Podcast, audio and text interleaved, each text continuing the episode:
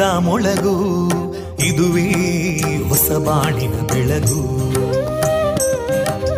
ಪಾಂಚಜನ್ಯದ ಮೊಳಗು ಇದುವೇ ಹೊಸ ಬಾಳಿನ ಬೆಳಗು.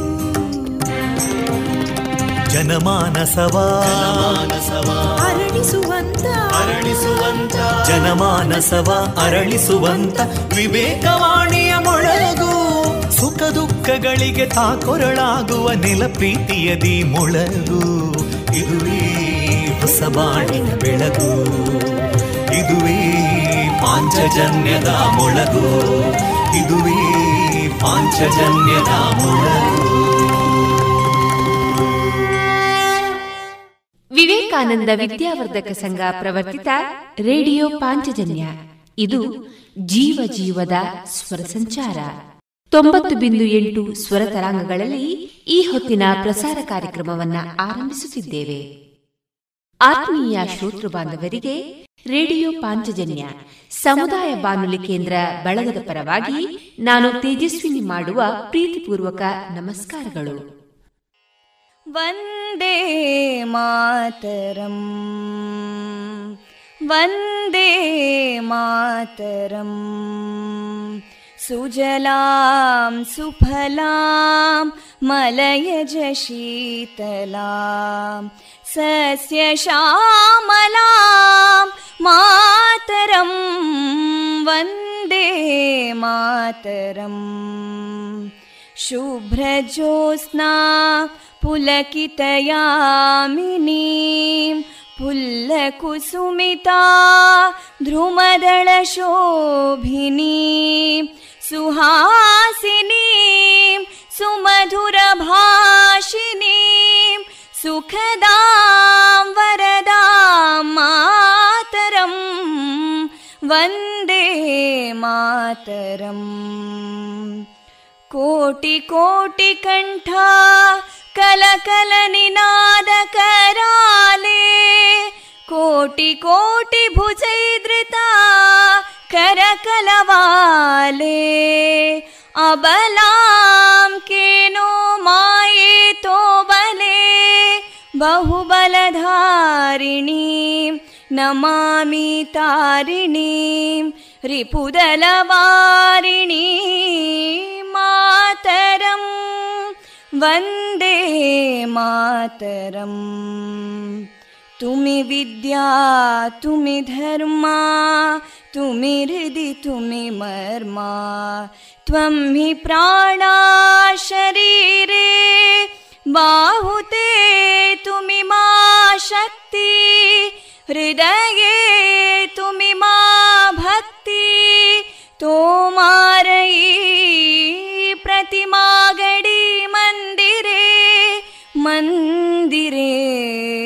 वन्दे मातरम्। त्वं हि दुर्गा दशप्रहरणधारिणीं कमलां कमलदलविहारिणीं वाणीं विद्यादायिनीं नमामि त्वां नमामि कमलाम् अमलामतुलां सुजलां सुफलां मातरम् वन्दे मातरम् श्यामलां सरलां सुस्मितां भूषितां धरणीं भरणीं मातरम् वन्दे मातरम् वन्दे मातरम्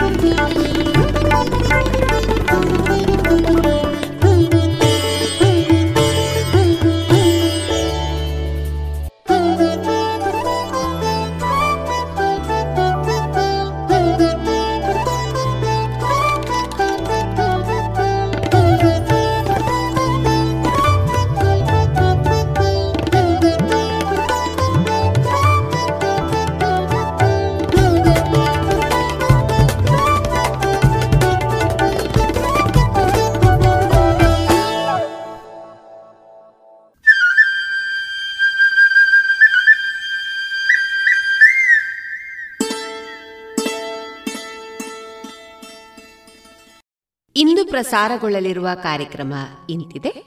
ಮೊದಲಿಗೆ ಭಕ್ತಿಗೀತೆಗಳು ಮಾರುಕಟ್ಟೆ ಧಾರಣೆ, ಕೊರೋನಾ ಜಾಗೃತಿಯ ಮಾಹಿತಿ, ಸಾಹಿತ್ಯ ಸಮುನ್ನತಿ ಮೂರನೆಯ ಸರಣಿ ಕಾರ್ಯಕ್ರಮದಲ್ಲಿ ರಾಷ್ಟ್ರ ಪ್ರಶಸ್ತಿ ಪುರಸ್ಕೃತ ಶಿಕ್ಷಕರಾದ ಶ್ರೀಯುತ ಟಿ. ನಾರಾಯಣ ಭಟ್ ಅವರೊಂದಿಗಿನ ಮನದಾಳದ ಮಾತುಕತೆಯ ಮುಂದುವರಿದ ಭಾಗ. ಶ್ರೀಮತಿ ಭಾಗ್ಯಲಕ್ಷ್ಮಿ ಅರ್ತಿಕಜೆ ಮತ್ತು ಹೇಮಾವತಿ ಭೀಂಭಟ್ ಅವರಿಂದ ಹರಟಿಯೊಂದಿಗೆ ಕತೆ, ವಿಶ್ವರೂಪ ಅವರಿಂದ ಕವನ ವಾಚನ ಜಾಣಸುದ್ದಿಯಲ್ಲಿ ಕಥಾ ಸಮಯ ಕೊನೆಯಲ್ಲಿ ಭಾವಗೀತೆಗಳು ಪ್ರಸಾರವಾಗಲಿದೆ.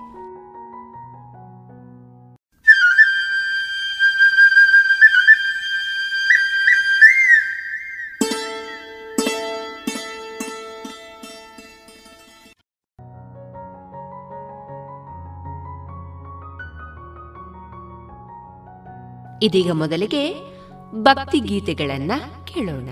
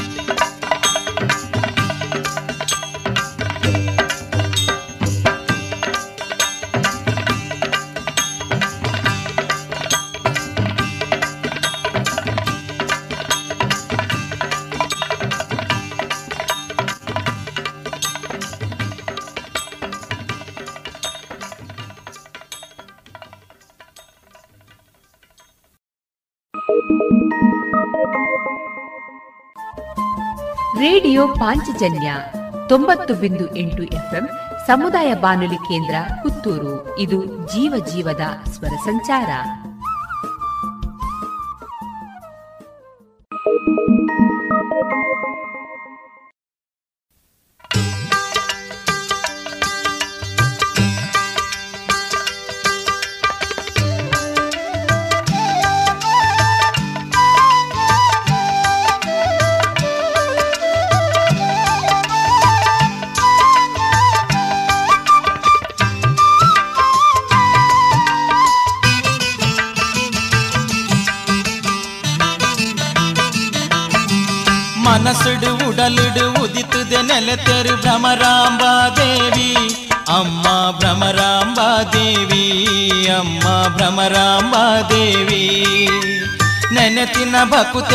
ಭಕುತೆರೆ ಕನೊಟುಲ ಮನೊಟುಲ ಕುಲುದೆರು ತಾನೊಲಿದೆ ಅಮ್ಮ ಭ್ರಮರಾಂಬಾ ದೇವಿ ಅಮ್ಮ ಭ್ರಮರಾಂಬಾ ದೇವಿ ಮನಸ್ಸುಡು ಉಡಲುಡು ಉದಿತುದೆ ನೆಲೆತೆರು ಭ್ರಮರಾಂಬಾ ದೇವಿ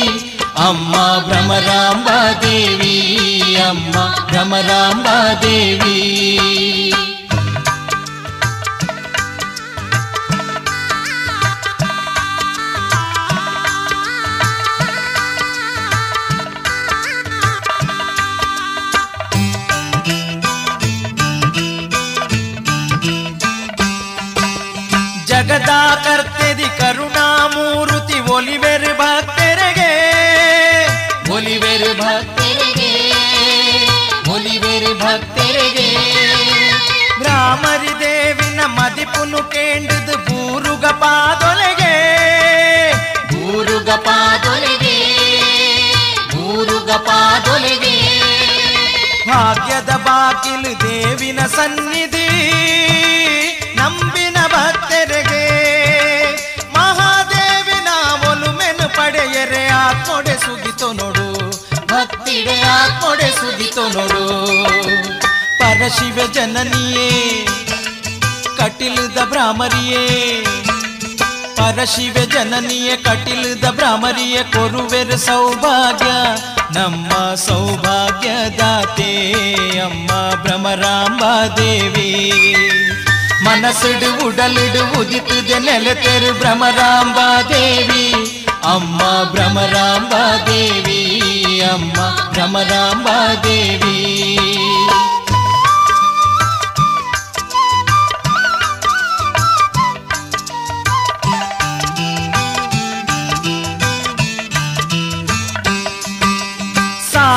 ಸಾವಿರ ಪುದರಿಡು ಲೋಕೊಡು ಮೆರೆಪುನ ದೇವಿ ಮಹೇಶ್ವರಿಯೇ. ದೇವಿ ಮಹೇಶ್ವರಿಯೇ ದೇವಿ ಮಹೇಶ್ವರಿಯೇ. ನಂದಿನಿ ಸೊಂಟೊಡು ಸತ್ಯನು ಬೆಂದೆರು ಶಕ್ತಿ ಸ್ವರೂಪಿಣಿಯೇ. ಶಕ್ತಿ ಸ್ವರೂಪಿಣಿಯೇ ಶಕ್ತಿ ಸ್ವರೂಪಿಣಿಯೇ.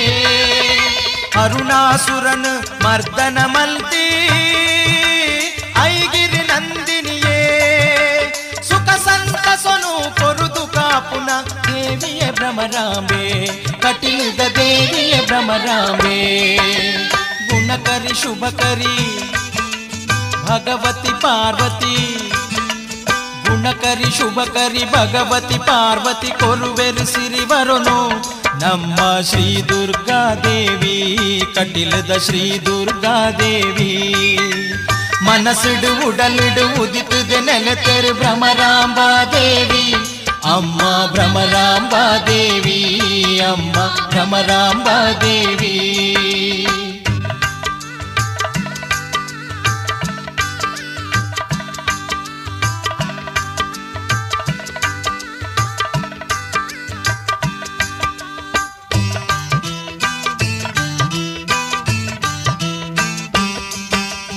ಉಡಲದ ತಿಬಿಲೆಗ್ ಭಕ್ತಿದ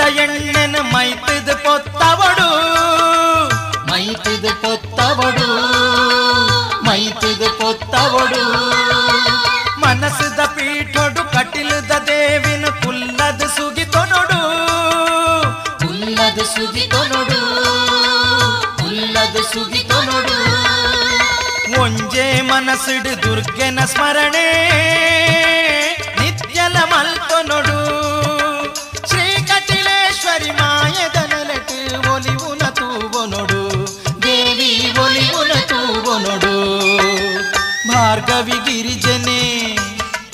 ಶಾಂಭವಿ ಲಲಿತೆನೆ ಭಾರ್ಗವಿ ಗಿರಿಜನ ಶಾಂಭವಿ ಲಲಿತೆನೆ ಕೊರುವೆರು ಸಿರಿ ಭಾಗ್ಯ.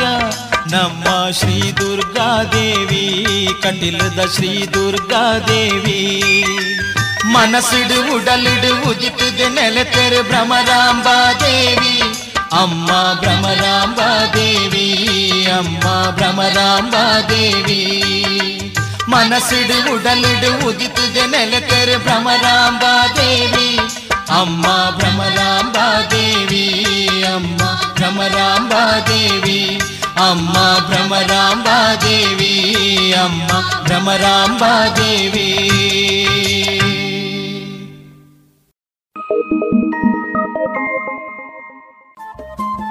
ರೇಡಿಯೋ ಪಾಂಚಜನ್ಯ ತೊಂಬತ್ತು ಬಿಂದು ಎಂಟು ಎಫ್ಎಂ ಸಮುದಾಯ ಬಾನುಲಿ ಕೇಂದ್ರ ಪುತ್ತೂರು. ಇದು ಜೀವ ಜೀವದ ಸ್ವರ ಸಂಚಾರ.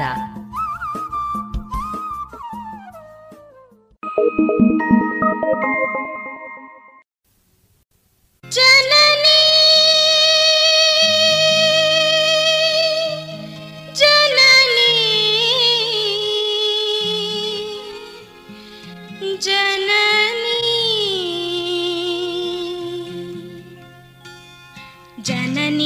ಜನನಿ ಕಷ್ಟನು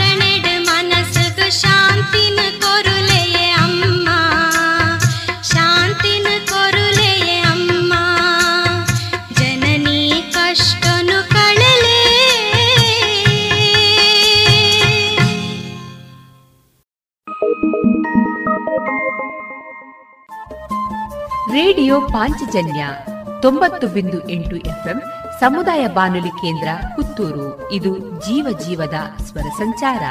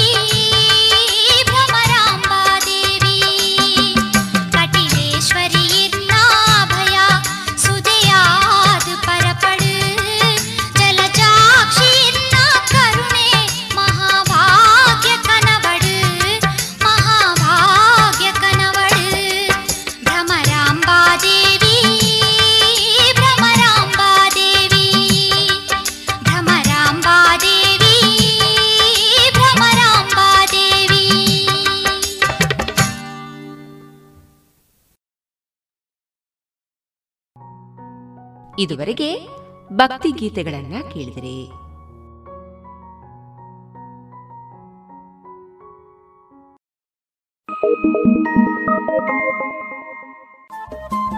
ರೇಡಿಯೋ ಪಾಂಚಜನ್ಯ ತೊಂಬತ್ತು ಬಿಂದು ಎಂಟು ಎಫ್ಎಂ ಸಮುದಾಯ ಬಾನುಲಿ ಕೇಂದ್ರ ಪುತ್ತೂರು. ಇದು ಜೀವ ಜೀವದ ಸ್ವರ ಸಂಚಾರ.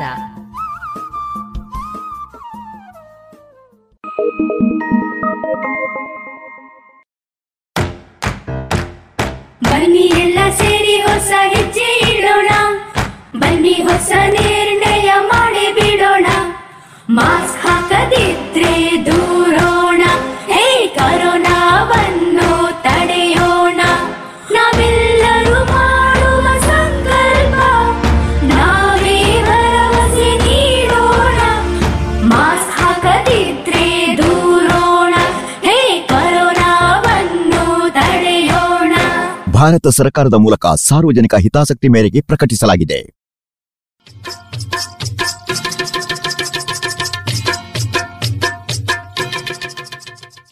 ಮಾರುಕಟ್ಟೆ ಧಾರಣೆ ಇಂತಿದೆ.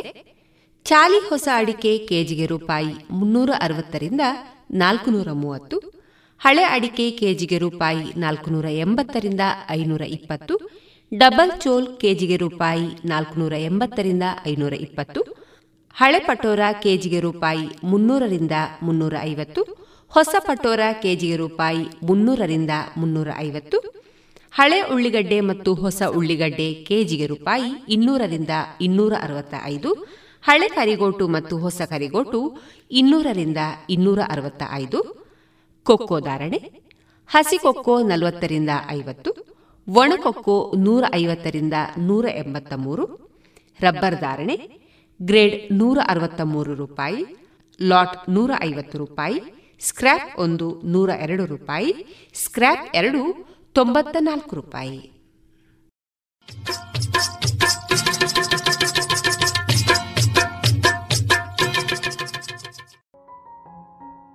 ಇನ್ನು ಮುಂದೆ ಸಾಹಿತ್ಯ ಸಮುನ್ನತಿ, ಮೂರನೆಯ ಸರಣಿ ಕಾರ್ಯಕ್ರಮದಲ್ಲಿ ರಾಷ್ಟ್ರ ಪ್ರಶಸ್ತಿ ಪುರಸ್ಕೃತ ಶಿಕ್ಷಕರಾದ ಶ್ರೀಯುತ ಟಿ ನಾರಾಯಣ ಭಟ್ ಅವರೊಂದಿಗಿನ ಮನದಾಳದ ಮಾತುಕತೆಯ ಮುಂದುವರಿದ ಭಾಗವನ್ನ ಕೇಳೋಣ.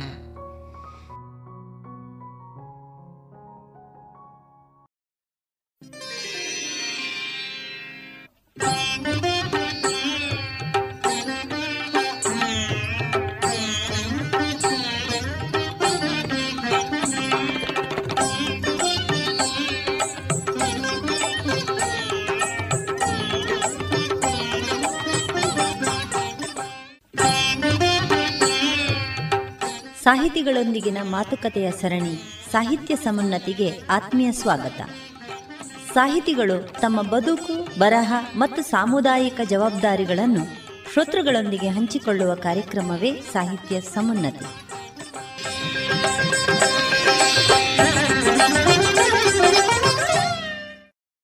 ಶಾಲೆ ಸಮಾಜದ ಪ್ರತಿಬಿಂಬ ಅಂತ ಹೇಳ್ತಾರೆ. ಶಾಲೆಯಲ್ಲಿ ಜೀವನಾನುಭವದ ಪಾಠವನ್ನು ಪಠ್ಯದ ಜೊತೆಗೆ ಕೊಡ್ತಾ ಬಂದ ಹಾಗೆ ಒಂದು ಪರಿಪೂರ್ಣ ಬೆಳವಣಿಗೆ ಸಾಧ್ಯ ಇದೆ ಅಂತ. ಇದು ಒಂದು ಹಂತದಲ್ಲಿ ಶಾಲೆಯಿಂದ ಆಗ್ತಾ ಇರ್ತದೆ. ಪ್ರಸ್ತುತ ಸಮಯದಲ್ಲಿ ಈ ಬಗ್ಗೆ ಕೂಡ ಪೋಷಕರು ಬಹಳ ಎಚ್ಚರದಿಂದ ಕೆಲಸ ಮಾಡಬೇಕಾಗಿದೆ. ಈ ನಿಟ್ಟಿನಲ್ಲಿ ನೀವು ಪೋಷಕರಿಗೆ ಹೇಳುವ ಮಾತೇನು? ನಾನು ಪೋಷಕರಿಗೆ ಒಂದು ಮಾತನ್ನು ಹೇಳ್ತೇನೆ. ಇವತ್ತು ಪೋಷಕರು ಜೀವನಾನುಭವದ ಅಗತ್ಯ ಇಲ್ಲ ಅವರಿಗೆ ಅಂತ ತಿಳ್ಕೊಂಡಿದ್ದಾರೆ. ಇದರಿಂದ ಅವರ ಮಕ್ಕಳು ತುಂಬ ಸೋಲ್ತಾರೆ. ಹೌದು. ನಾನು ಪೋಷಕರಲ್ಲಿ ಕೇಳ್ತಾ ಇದ್ದೇನೆ ನಿಮ್ಮ ತಂದೆ ತಾಯಿ ಹೇಗಿದ್ದರು ನೀವು ಹೋಗ್ತಾ ಇದ್ದ ಶಾಲೆಗಳು ಹೇಗಿತ್ತು ಅಂತ ಸ್ವಲ್ಪ ಯೋಚಿಸಿ ಅಂತ ಹೇಳ್ತೇನೆ ಕೆಲವೊಂದು ಸಂದರ್ಭದಲ್ಲಿ. ಸಾಧಾರಣ ಹದಿನೈದು ವರ್ಷಕ್ಕೆ ಹಿಂದಿನ ಶಾಲೆಗಳನ್ನು ನೋಡಿ.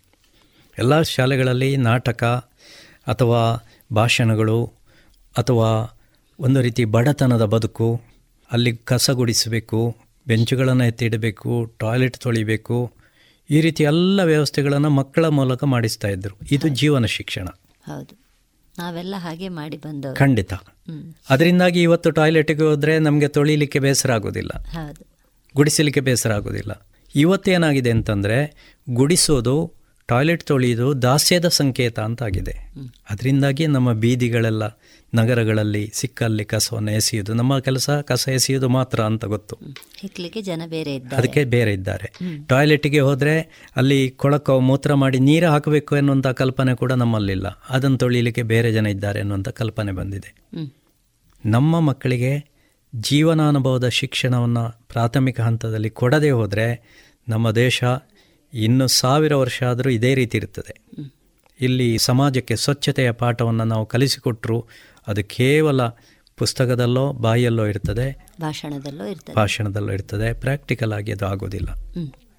ಅದರಿಂದ ಇಂಥ ಕೆಲಸಗಳನ್ನು ಮಕ್ಕಳಿಗೆ ಅಂತಹ ಜೀವನ ಶಿಕ್ಷಣವನ್ನು ಕೊಡಬೇಕು. ಇದನ್ನು ಯಾರು ಮಾಡಿಸಬೇಕಂದ್ರೆ ಪೋಷಕರು ಮಾಡಿಸಬೇಕು. ಇನ್ನು ತುಂಬ ಪೋಷಕರು ಹೇಳ್ತಾರೆ ಸರ್ ನನ್ನ ಮಗನಿಗೆ ಏನು ಕೆಲಸ ಕೊಡೋದಿಲ್ಲ ಮನೆಯಲ್ಲಿ. ಓದೋದೊಂದೇ. ಆದರೂ ಕೂಡ ಅವನಿಗೆ ನಲವತ್ತೇ ಮಾರ್ಕ್ ಸಿಕ್ಕಿದ್ದು ಸರ್ ಅಂತ. ನಾನು ಅವರಿಗೆ ಹೇಳ್ತೇನೆ ನೀವು ತಪ್ಪು ಮಾಡಿದಂಥ ಮೊದಲ ತಪ್ಪು ಅಂತಂದರೆ ಅವನನ್ನು ಯಾವುದೇ ಕೆಲಸ ಕೊಡದೆ ಬೆಳೆಸಿದ್ದೇ ನಿಮ್ಮ ದೊಡ್ಡ ತಪ್ಪು. ಯಾಕೆಂದರೆ ಕೆಲಸ ಮಾಡಿ ಮಕ್ಕಳು ಹಾಳಾಗೋದಿಲ್ಲ. ಸುಮಾರು ಹದಿನೈದು ವರ್ಷಕ್ಕೆ ಹಿಂದಿನ ಎಲ್ಲರೂ ಕೂಡ ಎಲ್ಲ ಮಕ್ಕಳನ್ನು ಕೂಡ ತಂದೆ ತಾಯಿ ಮನೆಯಲ್ಲಿ ಒಂದು ನಿಗದಿತವಾದಂಥ ಕೆಲಸವನ್ನು ಮಾಡುವಂಥ ಒಂದು ಕ್ರಮ ಇತ್ತು. ಹೌದು. ಹುಡುಗಿಯರು ಅಂತಂದರೆ ಕಸ ಗುಡಿಸೋದು ಅಥವಾ ಪಾತ್ರೆ ತೊಳೆಯೋದೋ ಇತ್ಯಾದಿ. ಹುಡುಗರು ಅಂತಂದರೆ ಅಡಿಕೆ ತೋಟ ಇದ್ದರೆ ಅಡಿಕೆ ತೋಟ ಎಕ್ಕಿಕೊಂಡು ಬರಬೇಕಿತ್ತು. ಹಟ್ಟಿ ಕೆಲಸ. ಹಟ್ಟಿ ಕೆಲಸ ಮಾಡಬೇಕಿತ್ತು.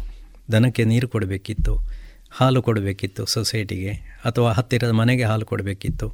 ಇದನ್ನು ಮಾಡಲೇಬೇಕಿತ್ತು. ಇದರಿಂದ ಪ್ರಾಕ್ಟಿಕಲ್ ಆದಂತಹ ಎಕ್ಸ್ಪೀರಿಯನ್ಸ್ ಆ ಮಗುವಿಗೆ ಬರ್ತಾ ಇತ್ತು. ಇವತ್ತಿನ ಮಕ್ಕಳಿಗೆ ಅಂಗಡಿಗೆ ಹೋಗಿ ಅರ್ಧ ಕಿಲೋ ಟೊಮೆಟೊ ತಾ ಅಂತ ಹೇಳಿದರೆ ಅವನಿಗೆ ಧೈರ್ಯ ಇಲ್ಲ ಹೋಗಲಿಕ್ಕೆ. ಆ ಹಣದ ಲೆಕ್ಕಾಚಾರ ಮಾಡುವಂಥ ಪ್ರಾಕ್ಟಿಕಲ್ ಎಕ್ಸ್ಪೀರಿಯನ್ಸ್ ಇಲ್ಲ. ಅವನಿಗೆ ಮಾರ್ಗ ದಾಟಲಿಕ್ಕೆ ಧೈರ್ಯ ಇಲ್ಲ. ಈ ರೀತಿಯಲ್ಲೆಲ್ಲ ಇರ್ತಾರೆ. ಆದ್ದರಿಂದ ಬದುಕಿನ ಶಿಕ್ಷಣವನ್ನು ಮಕ್ಕಳಿಗೆ ನಾವು ಕೊಡುವಂಥದ್ದನ್ನು ಪೋಷಕರು ಮಾಡದೇ ಇದ್ದರೆ ನಮ್ಮ ಮಕ್ಕಳು ಹಾಳಾಗ್ತಾರೆ.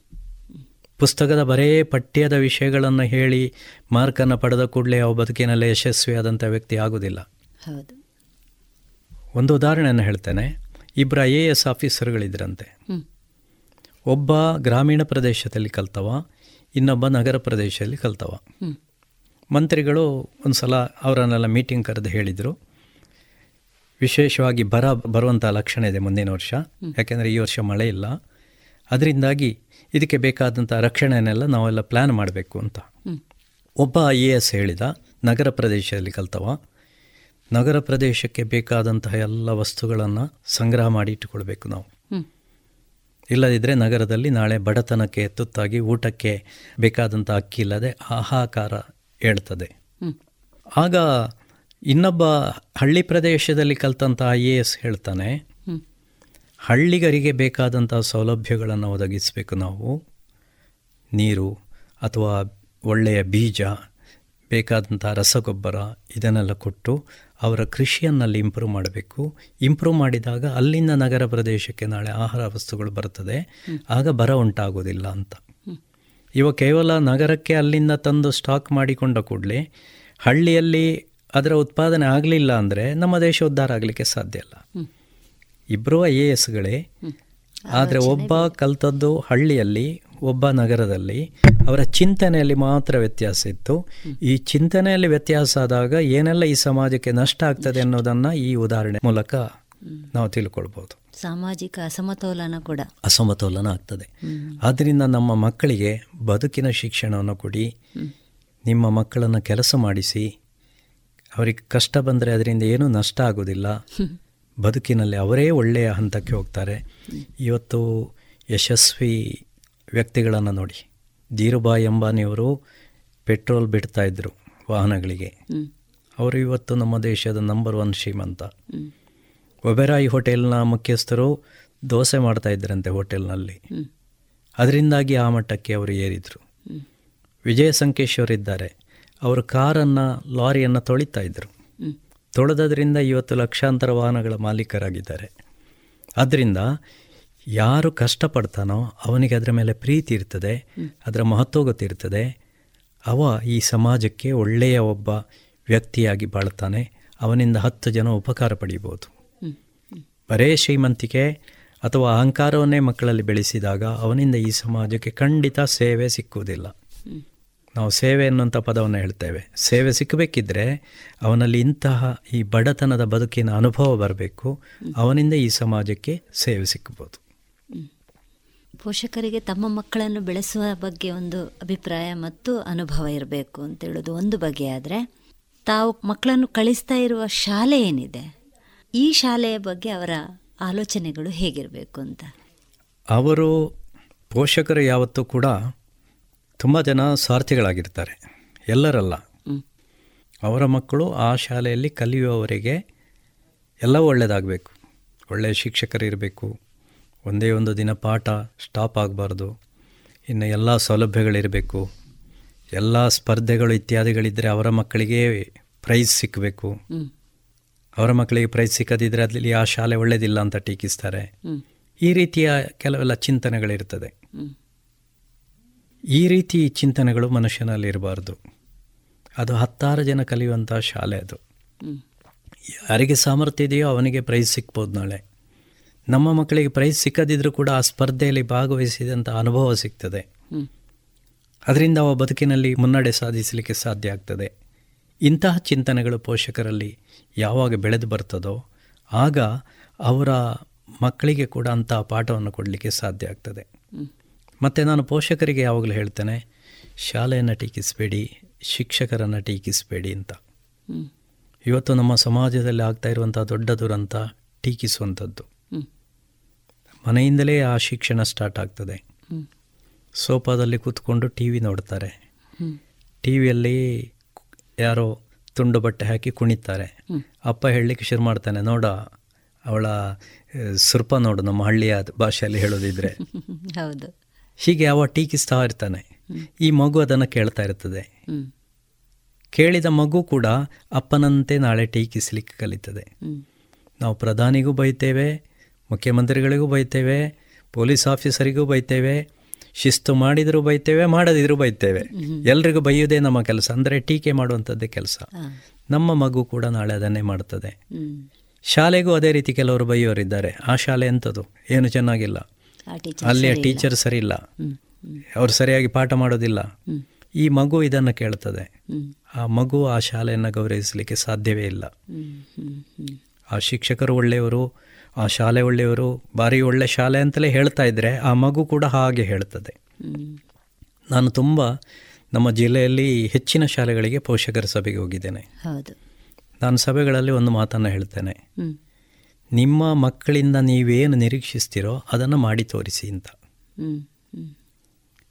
ಮಗು ಟಿ ವಿ ನೋಡಬಾರ್ದು ಅಂತಿದ್ರೆ ನೀವು ಟಿ ವಿ ನೋಡೋದನ್ನು ನಿಲ್ಲಿಸಿ. ಮಗು ಟೀಕಿಸಬಾರ್ದು ಇತರರಿಗೆ ಬೈಬಾರ್ದು ಅಂತಿದ್ರೆ ನೀವು ಬೈಯೋದನ್ನು ಟೀಕಿಸೋದನ್ನು ನಿಲ್ಲಿಸಿ. ಮನೆ ಸ್ವಚ್ಛವಾಗಿರಬೇಕು ಅಂತಂದರೆ ನೀವು ಸ್ವಚ್ಛವಾಗಿ ಇಟ್ಟುಕೊಂಡು ಮಗುವಿಗೆ ತೋರಿಸಿ. ಅಂಗಳದಲ್ಲಿ ಉಗುಳಬಾರ್ದು ಅಂತಿದ್ರೆ ನೀವು ಉಗುಳಬಾರ್ದು ಮೊದಲು. ಆಗ ಮಗು ಉಗುಳೋದಿಲ್ಲ ಹೀಗೆ ನಿಮ್ಮ ಮಗುವಿನಿಂದ ಏನನ್ನು ನಿರೀಕ್ಷಿಸ್ತೀರೋ ಅದನ್ನು ನೀವು ಮಾಡಬೇಕು ಅಂತ ನಾನು ಹೇಳ್ತಾ ಇರ್ತೇನೆ. ಅದರಲ್ಲೂ ವಿಶೇಷವಾಗಿ ಸುಮಾರು ಇಪ್ಪತ್ತು ವರ್ಷದವರೆಗೆ ಒಂದು ಮನೆಯಲ್ಲಿ ಒಂದು ವೃತದ ವಾತಾವರಣ ಇರಬೇಕು. ವೃತ ಅಂದರೆ ಏನು? ವೃತ ಅಂದರೆ ಈಗ ಸತ್ಯನಾರಾಯಣ ಪೂಜಾ ವೃತ ಅಂತಿದ್ದರೆ ನಾವು ಬೆಳಿಗ್ಗೆ ಸ್ನಾನ ಮಾಡ್ತೇವೆ, ಆಹಾರ ತಗೊಳ್ಳೋದಿಲ್ಲ ಸ್ವಲ್ಪ ಮಟ್ಟಿನ ಫಲಹಾರ ತೆಗೊಳ್ತೇವೆ ಒಳ್ಳೆ ಶುದ್ಧ ಬಟ್ಟೆಯನ್ನು ಹಾಕ್ಕೊಂಡಿರ್ತೇವೆ, ದೇವರ ಧ್ಯಾನ ಮಾಡ್ತಾ ಇರ್ತೇವೆ. ಹಾಗೆ ನಮ್ಮ ಮಗುವಿಗೆ ವೃತದ ವಾತಾವರಣವನ್ನು ಮನೆಯಲ್ಲಿ ಸೃಷ್ಟಿ ಮಾಡಬೇಕು. ನನ್ನ ಮಗು ಚಿಕ್ಕವ, ಅವನ ಮುಂದೆ ನಾನು ಕೆಟ್ಟ ಭಾಷೆಯಿಂದ ಮಾತಾಡಬಾರ್ದು. ನಾನು ಎಲ್ಲ ಶಿಸ್ತು, ಸ್ವಚ್ಛತೆ ಇದನ್ನೆಲ್ಲ ಮಾಡಿ ತೋರಿಸಿ ಮಗುವಿಗೆ ಆದರ್ಶನಾಗಿರಬೇಕು. ನಾನು ನನ್ನ ಪತ್ನಿಯಲ್ಲಿ ಕೆಟ್ಟ ಮಾತುಗಳಿಂದ ಮಾತಾಡಬಾರ್ದು. ಮಗುವಿನ ಮುಂದೆ ನಾವು ಜಗಳ ಮಾಡಬಾರ್ದು. ಇದನ್ನೆಲ್ಲ ಇವ ವೃತದ ರೀತಿಯಲ್ಲಿ ಸುಮಾರು ಇಪ್ಪತ್ತು ವರ್ಷ ಮಗುವಿಗೆ ಇಪ್ಪತ್ತು ವರ್ಷ ಆಗುವವರೆಗೆ ನಾವು ಮನೆಯಲ್ಲಿ ಪಾಲಿಸಿದರೆ ನಮ್ಮ ಮಕ್ಕಳು ಅದೇ ರೀತಿ ಆಗ್ತಾರೆ. ಇದನ್ನು ಪೋಷಕರು ಮನೆಯಲ್ಲಿ ಮಾಡಿ ತೋರಿಸಬೇಕು. ಇದೆಲ್ಲವೂ ಶಾಲೆಯಿಂದ ಕಲೀಲಿಕ್ಕೆ ಸಾಧ್ಯ ಇಲ್ಲ. ಒಬ್ಬ ಮಗುವಿಗೆ ಪಾಠ ಪಠ್ಯದಲ್ಲಿರ್ತಕ್ಕಂತಹ ಶಿಕ್ಷಣವನ್ನು ಶಾಲೆಯಲ್ಲಿ ಕೊಡ್ತಾರೆ. ಅದರ ಜೊತೆಗೆ ಸಂಸ್ಕಾರವನ್ನು ಕೊಡ್ತಾರೆ. ಆದರೆ ಶಾಲೆಯಲ್ಲಿ ಕೊಟ್ಟದ್ದೇ ಸಾಕಾಗೋದಿಲ್ಲ. ಒಂದು ಫಿಫ್ಟಿ ಪರ್ಸೆಂಟ್ ಸಂಸ್ಕಾರ ಮನೆಯಿಂದಲೇ ಬರ್ತದೆ. ತಂದೆ ತಾಯಿ ಇದನ್ನು ವಿಶೇಷವಾಗಿ ಗಮನ ಹರಿಸಬೇಕು ಅವನಿಗೆ ಸಾಕಷ್ಟು ಅಂಗಿ ಚಡ್ಡಿ ತೆಗೆದುಕೊಡೋದು ತಿನ್ನಲಿಕ್ಕೆ ಬೇಕಾದಷ್ಟು ಆಹಾರ ಕೊಡೋದು ಸಿಕ್ಕಿದ ಮಿಠಾಯಿ ಅದು ಇದೆಲ್ಲ ತೆಗೆದುಕೊಡೋದು ಇಷ್ಟೇ ಮಾಡಿದರೆ ಅದು ಶಿಕ್ಷಣ ಅಲ್ಲ ಅದು. ಏನು ಆರೋಗ್ಯಕ್ಕೆ ಬೇಕೋ ಅದನ್ನು ಮಾತ್ರ ಕೊಡಬೇಕು. ಆರೋಗ್ಯ ವರ್ಧಿಸುವಂಥ ವಸ್ತುಗಳನ್ನು ಮಾತ್ರ ಅವನಿಗೆ ಆಹಾರವನ್ನಾಗಿ ಕೊಡಬೇಕು. ಇಂತಹ ಶಿಸ್ತನ್ನು ಕಾಪಾಡಿದಾಗ ನಮ್ಮ ಮಕ್ಕಳು ಒಳ್ಳೆಯವರಾಗಲಿಕ್ಕೆ ಸಾಧ್ಯ. ಎಲ್ಲವನ್ನು ನೀವು ನಿರೀಕ್ಷೆ ಶಾಲೆಯಿಂದಲೇ ಮಾಡಲಿಕ್ಕೆ ಆಗೋದಿಲ್ಲ. ಎಷ್ಟೋ ಜನ ಹೇಳೋದಂತಿದೆ. ನಾನು ನೀವು ಕೇಳಿದಷ್ಟು ಫೀಸ್ ಕೊಟ್ಟಿದ್ದೇನೆ. ಎಲ್ಲವೂ ನಿಮ್ಮ ಜವಾಬ್ದಾರಿ. ಫೀಸ್ ಕೊಟ್ಟು ಶಾಲೆಗೆ ಕಳಿಸಿದ ಕೂಡಲೇ ನಮ್ಮ ಮಕ್ಕಳು ಒಳ್ಳೆಯವರಾಗ್ತಾರೆ ಅಂತ ನೀವು ಖಂಡಿತ ನಂಬಬೇಡಿ. ನಮ್ಮ ಇಂಡಿಯಾದಲ್ಲಿ ಅಂತ ಎಲ್ಲಿಯೂ ಶಾಲೆ ಇಲ್ಲ. ಹೌದು. ಎಲ್ಲಿ ಇಲ್ಲ. ಆದ್ದರಿಂದ ಒಂದು ಕನಿಷ್ಠ ಒಂದು ಹತ್ತು ಹದಿನೈದು ವರ್ಷ ಮಕ್ಕಳಿಗೆ ಆಗುವವರೆಗೆ ಪೋಷಕರ ಪಾತ್ರ ವಿಶೇಷವಾಗಿದೆ. ಶಾಲೆದ್ದು ಅಷ್ಟೇ ಇದೆ. ನೀವು ಶಾಲೆಯೊಟ್ಟಿಗೆ ಒಳ್ಳೆಯ ರೀತಿಯಿಂದ ಸ್ಪಂದಿಸಿದಾಗ ಅವರಿಗೆ ಒಳ್ಳೆಯ ರೀತಿಯ ಬೆಂಬಲವನ್ನು ಕೊಟ್ಟಾಗ ಅವರ ಬಗ್ಗೆ ಗೌರವದ ಮಾತುಗಳನ್ನು ಆಡಿದಾಗ ಎರಡು ಕೈ ಸೇರಿದರೆ ಹೇಗೆ ಚಪ್ಪಾಳೆ ಆಗ್ತದೋ ಶಾಲೆ ಮತ್ತು ಪೋಷಕರು ಇಬ್ಬರೂ ಸೇರಿದಾಗ ನಿಮ್ಮ ಮಗು ನಾಳೆ ಒಳ್ಳೆಯವನಾಗ್ತಾನೆ. ಅವನಿಂದ ಈ ಸಮಾಜಕ್ಕೆ ಏನಾದರೂ ಲಾಭ ಸಿಕ್ಬೋದು ಸಾಹಿತ್ಯ ಸಮುನ್ನತಿಯ ಈ ಸರಣಿಯ ಮುಂದಿನ ಭಾಗ ಮುಂದಿನ ಶುಕ್ರವಾರ ಪ್ರಸಾರವಾಗಲಿದೆ. ಎಲ್ಲರಿಗೂ ನಮಸ್ಕಾರ. ಈ ಸರಣಿ ಕಾರ್ಯಕ್ರಮದ ಸಂಯೋಜನೆ ಆಶಾ ಬೆಳ್ಳಾರೆ. ಕೇಳುಗರೆ, ತಮ್ಮ ಅನಿಸಿಕೆ ಅಭಿಪ್ರಾಯಗಳನ್ನು ವಾಟ್ಸ್ಆಪ್ ಮೂಲಕ ಕಳುಹಿಸಿ. ಒಂಬತ್ತು ನಾಲ್ಕು ಎಂಟು ಸೊನ್ನೆ, ಎರಡು ಐದು ಸೊನ್ನೆ, ಒಂದು ಸೊನ್ನೆ ಒಂದು. ಮತ್ತೊಮ್ಮೆ, ಒಂಬತ್ತು ನಾಲ್ಕು, ಎಂಟು ಸೊನ್ನೆ, ಎರಡು ಐದು ಸೊನ್ನೆ ಒಂದು ಸೊನ್ನೆ ಒಂದು.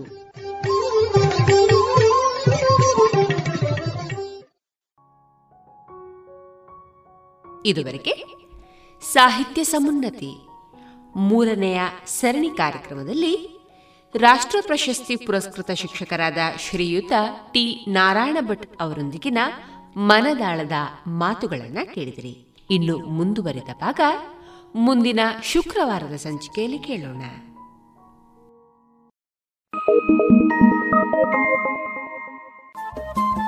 ರೇಡಿಯೋ ಪಾಂಚಜನ್ಯ ತೊಂಬತ್ತು ಬಿಂದು ಎಂಟು ಎಫ್ಎಂ ಸಮುದಾಯ ಬಾನುಲಿ ಕೇಂದ್ರ ಪುತ್ತೂರು. ಇದು ಜೀವ ಜೀವದ ಸ್ವರ ಸಂಚಾರ.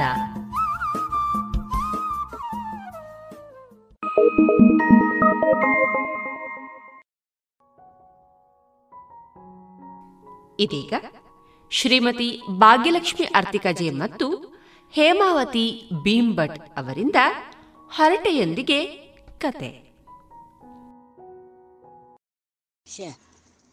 ಹೇಮಕ್ಕ ನಾನು ನಿನ್ನೆ ನಿಮ್ಮ ಹತ್ತಿರ ಪತ್ರಿಕೆಯವರೊಂದು ಸ್ಪರ್ಧೆ ಏರ್ಪಡಿಸ್ತಾರೆ ಅಂತ ಹೇಳಿದ್ದೆ ಅಲ್ವಾ? ಹೌದು. ನೀವು ಅದಕ್ಕೆ ರೆಡಿ ಮಾಡಿದ್ದೀರಾ?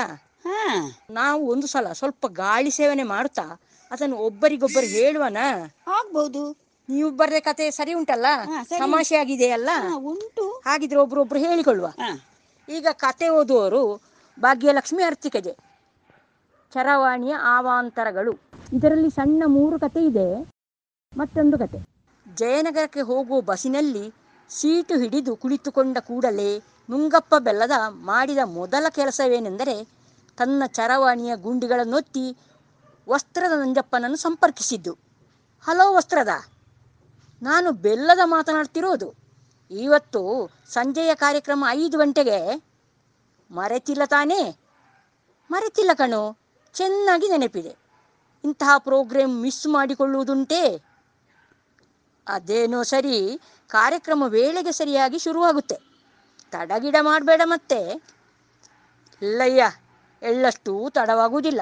ಅದಕ್ಕಾಗಿ ಸ್ವಲ್ಪ ಮುಂಚಿತವಾಗಿಯೇ ಹೊರಟು ಬಿಟ್ಟೆ ನಾನು ಈಗಾಗಲೇ ಅರ್ಧ ದಾರಿ ಮುಗಿಸಿದ್ದೇನೆ. ಕಾರು ತಗೊಂಡು ಬರ್ತಾ ಇದ್ದೆ ಅನಿಸುತ್ತೆ ಸರಿ ಸರಿ.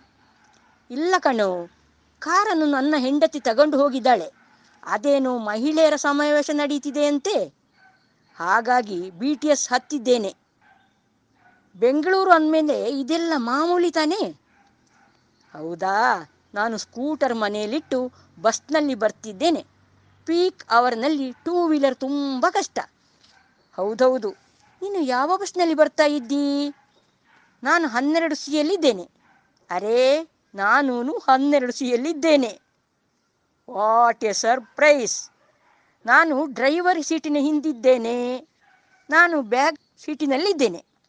ರಶ್ ಇದ್ದ ಕಾರಣ ಒಂದೇ ಬಸ್ಸಲ್ಲಿದ್ದರೂ ಗೊತ್ತಾಗಲಿಲ್ಲ ನೋಡು. ತಮಾಷೆ ಆಗಿದೆ ತುಂಬಾ. ಅವರು ಜನಪ್ರಿಯ ವೈದ್ಯರು. ಪೇಟೆಯಲ್ಲಿ ಕ್ಲಿನಿಕ್ ನಡೆಸುತ್ತಾರೆ. ಒಂದು ಸಲ ಅವರಲ್ಲಿಗೆ ರೋಗಿಯೊಬ್ಬ ಡಾಕ್ಟ್ರೇ, ರಂಗಪ್ಪ ನಿಮಗೆ ಅಷ್ಟೊಂದು ಅವಮಾನ ಮಾಡಬಾರ್ದಿತ್ತು ದುಡ್ಡು ಹಿಂದಕ್ಕೆ ಕೊಡುವಾಗ ನಾಲ್ಕು ದಿನ ಹೆಚ್ಚು ಕಮ್ಮಿ ಆಗುತ್ತೆ. ಅದೇನೋ ದೊಡ್ಡ ವಿಷಯ ಅಲ್ವಲ್ಲ? ಎಂದಾಗ ಡಾಕ್ಟ್ರಿಗೆ ಆಶ್ಚರ್ಯವಾಯಿತು. ಏನ್ರಿ, ನಾನು ಯಾರಿಂದಲೂ ಸಾಲ ತಗೊಂಡದ್ದೇ ಇಲ್ಲ? ಇನ್ನು ಹಿಂದೆ ಕೊಡೋ ಪ್ರಶ್ನೆ ಎಲ್ಲಿಂದ ಬಂತು ಎಂದು ಕೇಳಿದರು. ಅಲ್ಲ, ಲೇವಾದೇವಿ ರಂಗಪ್ಪ ನಿನ್ನೆ ಇಲ್ಲಿಗೆ ಬಂದು ನಿಮ್ಮನ್ನು ಯದ್ವಾ ತದ್ವಾ ಬೈದ್ನಂತೆ? ತಗೊಂಡ ದುಡ್ಡು ಇಪ್ಪತ್ನಾಲ್ಕು ಗಂಟೆಯಲ್ಲಿ ಮಡುಗು ಅಂತ ದಬಾಯಿಸಿದಂತೆ ಡಾಕ್ಟ್ರಿಗೆ ಈಗ ವಿಷಯ ಸ್ಪಷ್ಟ ಆಯಿತು. ಹಿಂದಿನ ದಿನ ನಡೆದ ಹಾಸ್ಯಾಸ್ಪದ ಘಟನೆ ಗ್ರಾಹಕರಲ್ಲಿ ತಪ್ಪು ಅಭಿಪ್ರಾಯ ಮೂಡಿಸಿತು. ಅಂದು ಬಿ ಪಿ ಚೆಕಪ್ಗೆಂದು ಬಂದ ರಂಗಪ್ಪ ವೈದ್ಯರೆಲ್ಲಿಗೆ ಬಂದು ಪರೀಕ್ಷಾ ಕೊಠಡಿ ಹೊಕ್ಕು ಮಂಚದಲ್ಲಿ ಮಲಗಿದೊಡನೆ ಡಾಕ್ಟ್ರು ಬಾಗಿಲು ಮುಚ್ಚಿದರು. ಕೂಡಲೇ ರಂಗಪ್ಪನ ಜೇಬಿನಲ್ಲಿದ್ದ ಚರವಾಣಿ ಒಂದೇ ಸವನೆ ಸದ್ದು ಮಾಡಿತು. ತಾನು ವೈದ್ಯರ ಕೊಠಡಿಯಲ್ಲಿರುವುದನ್ನೇ ಮರೆತಿದ್ದ ರಂಗಪ್ಪ ಫೋನ್ ಮಾಡಿದ ವ್ಯಕ್ತಿಯನ್ನು ಸಾಲ ಹಿಂತಿರುಗಿಸದ ಬಗ್ಗೆ ಯದ್ವತದ್ವವಿದ ಅವಾಚ್ಯ ಬಯುಗಳನ್ನು ಪ್ರಯೋಗಿಸಿದ. ಬಾಗಿಲು ಮುಚ್ಚಿದ್ದರಿಂದ ಹೊರಗೆ ಚೂ ನಿಂತಿದ್ದ ರೋಗಿಗಳು ವೈದ್ಯನಿಗೆ ಆತ ಸಹಸ್ರನಾಮಾರ್ಚನೆ ಮಾಡಿರಬಹುದೆಂದು ಭಾವಿಸಿದರು. ಮಾತ್ರವಲ್ಲ, ಈ ಸುಳ್ಳು ಸುದ್ದಿಯನ್ನು ಊರಲ್ಲೆಲ್ಲ ಬಿಡುಗಡೆ ಮಾಡಿದರು. ಸಂಕಪ್ಪ ಮರ ಹತ್ತುವುದರಲ್ಲಿ ನಿಸ್ಸೀಮ. ಮರ ಏರುವ ಕಾಯಕದಲ್ಲಿ ಮೂರು ದಶಕಕ್ಕೂ ಅಧಿಕ ಪರಿಣತಿ ಅವನಿಗೆ. ಅದೊಂದು ದಿನ ತೆಂಗಿನಕಾಯಿ ತೆಗೆಯಲೆಂದು ಹೋದವ ಹಿಂದೆ ಬರುವಾಗ ಕೈಗೆ, ಕಾಲಿಗೆ ಬ್ಯಾಂಡೇಜ್ ಹಾಕಿತು ಹೆಂಡತಿ ಕಾರಣ ಕೇಳಿದಾಗ ತಿಳಿದು ಬಂದ ಸಂಗತಿ ಇಷ್ಟೆ. ಮರ ಏರುತ್ತಾ ಸುಮಾರು ಅರ್ಧದ ತನಕ ತಲುಪಿದಾಗ ಸೊಂಟದಲ್ಲಿದ್ದ ಚರವಾಣಿ ಕೂಗಿತು. ಕೂಡಲೇ ಸಂಕಪ್ಪ ಅದನ್ನು ಕಿವಿಗೆ ಆನಿಸಲೆಂದು ಒಂದು ಕೈಯನ್ನು ಮರದಿಂದ ಸೊಂಟದ ಕಡೆಗೆ ಚಲಿಸಿದಾಗ ಆಯ ತಪ್ಪಿ ದೊಪ್ಪನೆ ಕೆಳಗೆ ಬಿದ್ದ. ಎಚ್ಚರವಾದಾಗ ಅವನು ಇದ್ದದ್ದು ಸರಕಾರಿ ಆಸ್ಪತ್ರೆಯಲ್ಲಿ ನಗು ತರಿಸಿದ ರೋದನ. ಪಾಮಜ್ಜಿ ಹಳ್ಳಿ ಮೂಲೆಯೊಂದರಲ್ಲಿ ವಾಸವಾಗಿದ್ದಳು. ಅಲ್ಲಿ ಇಲ್ಲಿ ಕೂಲಿನಾಳಿ ಮಾಡಿಕೊಂಡು ಜೀವನ ಸಾಗಿಸುತ್ತಿದ್ದಳು. ಅವಳ ಮಗ ಮಿಲಿಟರಿಗೆ ಸೇರಿ ಭಾರತ ಪಾಕಿಸ್ತಾನ ಗಡಿಯಲ್ಲಿ ಕರ್ತವ್ಯ ಮಾಡುತ್ತಿದ್ದ. ಆ ಊರಿನ ಹೆಸರು ಕೂಡ ಅಜ್ಜಿಗೆ ತಿಳಿಯದು. ಅದೊಂದು ದಿನ ನಿರಕ್ಷರಿಯಾದ ಪಾಮಜ್ಜಿಗೆ ಗಡಿನಾಡಿನಿಂದ ಒಂದು ಪತ್ರ ಬಂತು. ಅಂಚೆಯಾಳು ಬೇರೆ ಯಾರದೋ ಕೈಯಲ್ಲಿ ಕಾಗದ ಕೊಟ್ಟು ಕಳಿಸಿದ್ದ. ಪತ್ರ ತಂದವನಿಗೂ ಅಕ್ಷರಾಭ್ಯಾಸ ಇರಲಿಲ್ಲ. ಹಾಗಾಗಿ ಓದಲು ಬರುವ ಯಾರಾದರೂ ಆಧಾರಿಯಾಗಿ ಬಂದಾರೆಂದು ಅಜ್ಜಿ ಕಾದು ಕುಳಿತಳು. ಅಷ್ಟರಲ್ಲಿ ಸೂಟು ಬೂಟು ಧರಿಸಿದ ತರುಣನೊಬ್ಬ ಅಲ್ಲಿಗೆ ಬಂದ. ಪಾಮಜ್ಜಿಗೆ ಖುಷಿಯಾಯಿತು ಕಾಗದವನ್ನು ಅವನ ಕೈಯಲ್ಲಿಟ್ಟು ಓದಲು ಹೇಳಿದಳು. ಆತ ಪತ್ರವನ್ನು ಓದುವನಂತೆ ನಟಿಸಿದ. ಆದರೆ ಬಾಯಿಯಿಂದ ಏನನ್ನೂ ಹೇಳಲಿಲ್ಲ. ಆತನ ಕಣ್ಣುಗಳಲ್ಲಿ ನೀರು ತುಂಬಿತು. ಅವನು ಅಲ್ಲೇ ಕುಸಿದು ಬಿಕ್ಕಿ ಬಿಕ್ಕಿ ಅಳತೊಡಗಿದ. ಮುದುಕಿಗೆ ಗಾಬರಿಯಾಯಿತು. ಅವಳು ವಿಷಯ ತಿಳಿಯದೆ ಏನೋ ಆಪತ್ತು ಬಂದಿರಬೇಕೆಂದು ರೋಧಿಸತೊಡಗಿದಳು. ಸ್ವಲ್ಪವೇ ಸಮಯದ ಬಳಿಕ ಅಲ್ಲಿಗೆ ಬಂದ ವ್ಯಾಪಾರಿಯೊಬ್ಬ ಅವರಿಬ್ಬರು ಅಳುವುದನ್ನು ಕಂಡ. ಆದರೆ ಇದಕ್ಕೆ ಕಾರಣವೇನೆಂದು ತಿಳಿಯದೆ ಅವನು ಅಳತೊಡಗಿದ. ಹೀಗೆ ಮೂರು ಮಂದಿ ಅಳುತ್ತಿದ್ದಾಗ ಅಲ್ಲಿಗೆ ಬಂದ ನಾಲ್ಕನೆಯ ವ್ಯಕ್ತಿ, ಏನು ವಿಷಯ? ನೀವೆಲ್ಲ ಯಾಕಾಗಿ ಅಳುತ್ತಿದ್ದೀರಿ? ಕಾರಣ ಗೊತ್ತಾದರೆ ಪರಿಹಾರ ಹುಡುಕೋಣ ಎಂದ. ಮೊದಲು ಮಾತನಾಡಿದ ವ್ಯಾಪಾರಿ ಒಂದು ವರ್ಷದ ಹಿಂದೆ ನಾನು ತಯಾರಿಸಿದ ಮಣ್ಣಿನ ಪಾತ್ರೆಗಳ ಮೇಲೆ ಮರವೊಂದು ಉರುಳಿ ಬಿದ್ದು ಪಾತ್ರೆಗಳೆಲ್ಲ ಹುಡಿಯಾದವು. ಆದರೆ ನಷ್ಟ ಭರ್ತಿ ಮಾಡಲು ಎಡೆ ಬಿಡದೆ ದುಡಿಯಬೇಕಿದ್ದರಿಂದ ಆಗ ಅಳಲು ನೀವು ಅಳುತ್ತಿರುವುದರಿಂದ ಕಂಡು ಹಳೆಯದು ನೆನಪಿಗೆ ಬಂತು. ಹಾಗಾಗಿ ಅಳುತ್ತಿದ್ದೇನೆ ಎಂದ. ಅವನ ಮಾತು ಮುಗಿದೊಡನೆ ಬಾಯ್ಬಿಟ್ಟ ಪಾಮಜ್ಜಿ ಮಗನಿಂದ ಬಂದ ಪತ್ರ ಓದಿ ಹೇಳೆಂದಾಗ ಆ ಯುವಕ ಜೋರಾಗಿ ರೋಧಿಸತೊಡಗಿದ ಪತ್ರದಲ್ಲಿ ಬೇಸರದ ಸುದ್ದಿ ಬಂದಿರಬೇಕೆಂದುಕೊಂಡು ನಾನು ಅಳತೊಡಗಿದೆ ಎಂದಳು. ಅಷ್ಟರಲ್ಲಿ ಕಾಗದ ಕೈಯಲ್ಲಿ ಹಿಡಿದ ಯುವಕ, ತಾಯಿ, ತಂದೆ, ಗುರುಗಳು, ಹಿರಿಯರು ಎಷ್ಟೇ ಒತ್ತಾಯಿಸಿದರೂ ನಾನು ಬಾಲ್ಯದಲ್ಲಿ ಅಕ್ಷರಾಭ್ಯಾಸ ಮಾಡಲಿಲ್ಲ. ಈ ಪತ್ರವನ್ನು ಓದಲಾಗಲಿಲ್ಲವಲ್ಲ ಎನ್ನುವ ನಾಚಿಕೆ ನನ್ನ ದುಃಖಕ್ಕೆ ಕಾರಣವಾಯಿತು. ಆಗ ನಾಲ್ಕನೆಯವನು ಪತ್ರವನ್ನು ಕೈಗೆತ್ತಿಕೊಂಡು ಓದಿದ.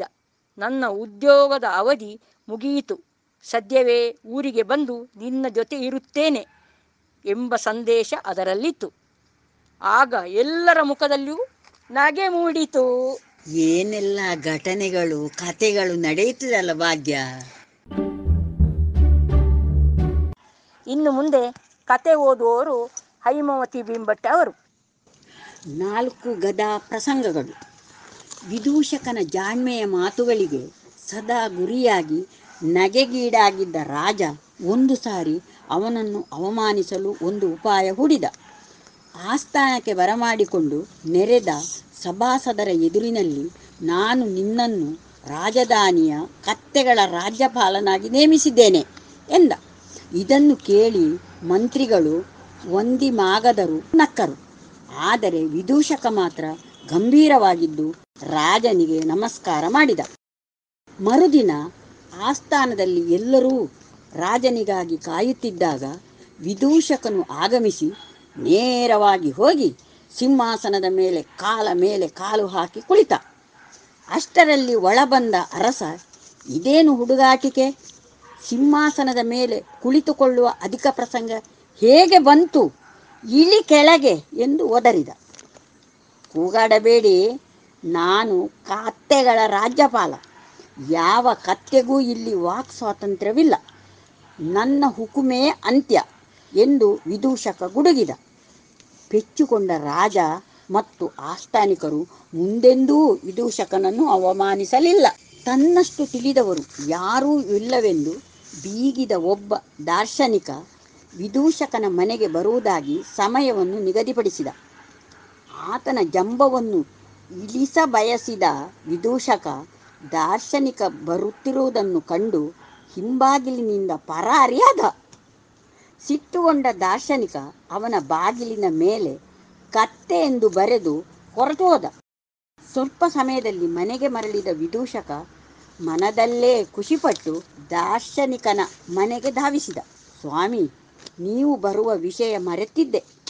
ನೀವು ಬಂದು ಬಾಗಿಲ ಮೇಲೆ ಹೆಸರು ಬರೆದುದನ್ನು ಕಂಡು ನೆನಪಾಯಿತು. ಕ್ಷಮಿಸಿ ಎಂದ. ದಾರ್ಶನಿಕ ತಲೆ ಕೆಳಗೆ ಹಾಕಿದ. ಚೆನ್ನಾಗಿದೆ ಚೆನ್ನಾಗಿದೆ ಕತೆ ಒಂದು ದಿನ ವಿದೂಷಕ ಸಂತೆಗೆ ಹೋಗಿದ್ದ. ತರಕಾರಿಯ ದೊಡ್ಡ ಚೀಲವನ್ನು ಹೆಗಲ ಮೇಲೆ ಹೊತ್ತುಕೊಂಡು ಕತ್ತೆ ಮೇಲೆ ಕುಳಿತು ಮನೆಯ ದಾರಿ ಹಿಡಿದ. ಅಷ್ಟರಲ್ಲಿ ಕೆಲವು ಮಿತ್ರರು ಎದುರಾದರು. ಹೊರಲು ಕತ್ತೆ ಇರುವಾಗ ಮೂಟೆಯನ್ನು ಹೆಗಲ ಮೇಲೆ ಇಟ್ಟುಕೊಳ್ಳುವ ಅಗತ್ಯವೇನು? ಎಂದು ಕೇಳಿದವರಿಗೆ ವಿದೂಷಕನ ಉತ್ತರ ಹೀಗಿತ್ತು. ಕತ್ತೆಗೆ ನನ್ನ ಭಾರವೇ ಜಾಸ್ತಿ ಆಗಿದೆ. ಇನ್ನು ತರಕಾರಿಯ ಭಾರವನ್ನು ಹೊರುವುದು ಸರಿಯಲ್ಲವೆಂದು ನಾನೇ ಹೊತ್ತುಕೊಂಡೆ. ಪ್ರತಿದಿನ ಹೊರ ರಾಜ್ಯಗಳಿಂದ ಕತ್ತೆಗಳ ಮೇಲೆ ಹುಲ್ಲಿನ ಮೂಟೆಗಳನ್ನು ಸಾಗಿಸುತ್ತಿದ್ದ ವಿದೂಷಕ ಕ್ರಮೇಣ ಶ್ರೀಮಂತನಾಗುತ್ತಿರುವುದನ್ನು ಕಂಡು ಗಡಿ ರಕ್ಷಣಾಧಿಕಾರಿಗಳಿಗೆ ಗುಮಾನಿ ಬಂತು. ಹುಲ್ಲಿನ ಹೊರೆಯೊಳಗೆ ಚಿನ್ನ, ಬೆಳ್ಳಿ ಅಥವಾ ಬೇರಾವುದೋ ವಸ್ತು ತರುತ್ತಿರಬೇಕೆಂದು ಸಂದೇಹಪಟ್ಟರು. ತಪಾಸಣೆ ನಡೆಸಿದಾಗ ಹುಲ್ಲಿನ ಹೊರೆಯೊಳಗೆ ಯಾವುದೇ ಬೇರೆ ಸರಕು ಇಲ್ಲವೆಂದು ತಿಳಿಯಿತು. ಸ್ವಲ್ಪ ಸಮಯದ ಬಳಿಕ ವಿದೂಷಕ ನಿವೃತ್ತನಾದ. ಕುತೂಹಲ ತಡೆಯಲಾರದೆ ಗಡಿ ರಕ್ಷಣಾಧಿಕಾರಿ, ಅಯ್ಯ, ಕೇವಲ ಹುಲ್ಲು ಮೂಟೆ ಸಾಗಿಸಿ ನೀನು ಹೇಗೆ ಲಾಭ ಗಳಿಸಿದೆ? ಎಂದು ಪ್ರಶ್ನಿಸಿದ. ಆಗ ವಿದೂಷಕ, ನೀನೆಂತ ಹೆಡ್ಡ ಮಹಾರಾಯ, ಹುಲ್ಲಿನ ಹೊರೆ ಕೇವಲ ನೆಪಕ್ಕೆ ಮಾತ್ರ. ನಾನು ಹೊರ ರಾಜ್ಯದಿಂದ ಕತ್ತೆಗಳನ್ನು ತಂದು ಮಾರಿ ಲಾಭ ಗಳಿಸಿದೆ. ಇದು ಯಾರ ಗಮನಕ್ಕೂ ಬರಲಿಲ್ಲ ಎಂದ. ಬೋಳು ತಲೆಯ ಸೂರಪ್ಪಯ್ಯ ಬೇಸಿಗೆಯ ಬಿಸಿಲಿನಿಂದ ಪಾರಾಗಲು ಪತ್ರಿಕೆಯನ್ನು ತಲೆಗಡ್ಡ ಹಿಡಿಯುತ್ತಾರೆ. ಪುತ್ತೂರು ಪೇಟೆಯಲ್ಲಿ ಬಕ್ಕ ತಲೆಯೊಬ್ಬರು ಪೇಪರ್ ಅಡ್ಡ ಹಿಡಿದುಕೊಂಡು ಹೋಗುತ್ತಿದ್ದಾರೆಂದರೆ ಅವರು ಸೂರಪ್ಪಯ್ಯ ಎಂದು ಜನ ಗುರುತಿಸುತ್ತಾರೆ. ಬಸ್ಸುಗಳಲ್ಲಿ, ಹೋಟೆಲುಗಳಲ್ಲಿ, ಸಭಾಭವನ ಛತ್ರಗಳಲ್ಲಿ ಸೀಟು ಮೀಸಲು, ನೆಲದ ಮೇಲೆ ಮಣೆ, ಕುರ್ಚಿಗಳು, ಚಾಪೆಗಳು ಇಲ್ಲದಲ್ಲಿ ಹಾಸಿಕೊಳ್ಳಲು ಪತ್ರಿಕೆ ತುಂಬ ಉಪಯುಕ್ತ. ಚೌಕಿ ಮಠಗಳಲ್ಲಿ ಹೆಂಗಸರು ಊಟಕ್ಕೆ ಕಾಯುತ್ತಾ ಇರುವಾಗ ಮಲಗಲು ಕೂಡ ಪತ್ರಿಕೆಯ ಹಾಳೆಗಳು ಪ್ರಯೋಜನಕಾರಿ. ಚುನಾವಣಾ ಸಮಯದಲ್ಲಂತೂ ಪತ್ರಿಕೆಗಳಿಗೆ ಡಿಮಾಂಡಪ್ಪೋ ಡಿಮಾಂಡು.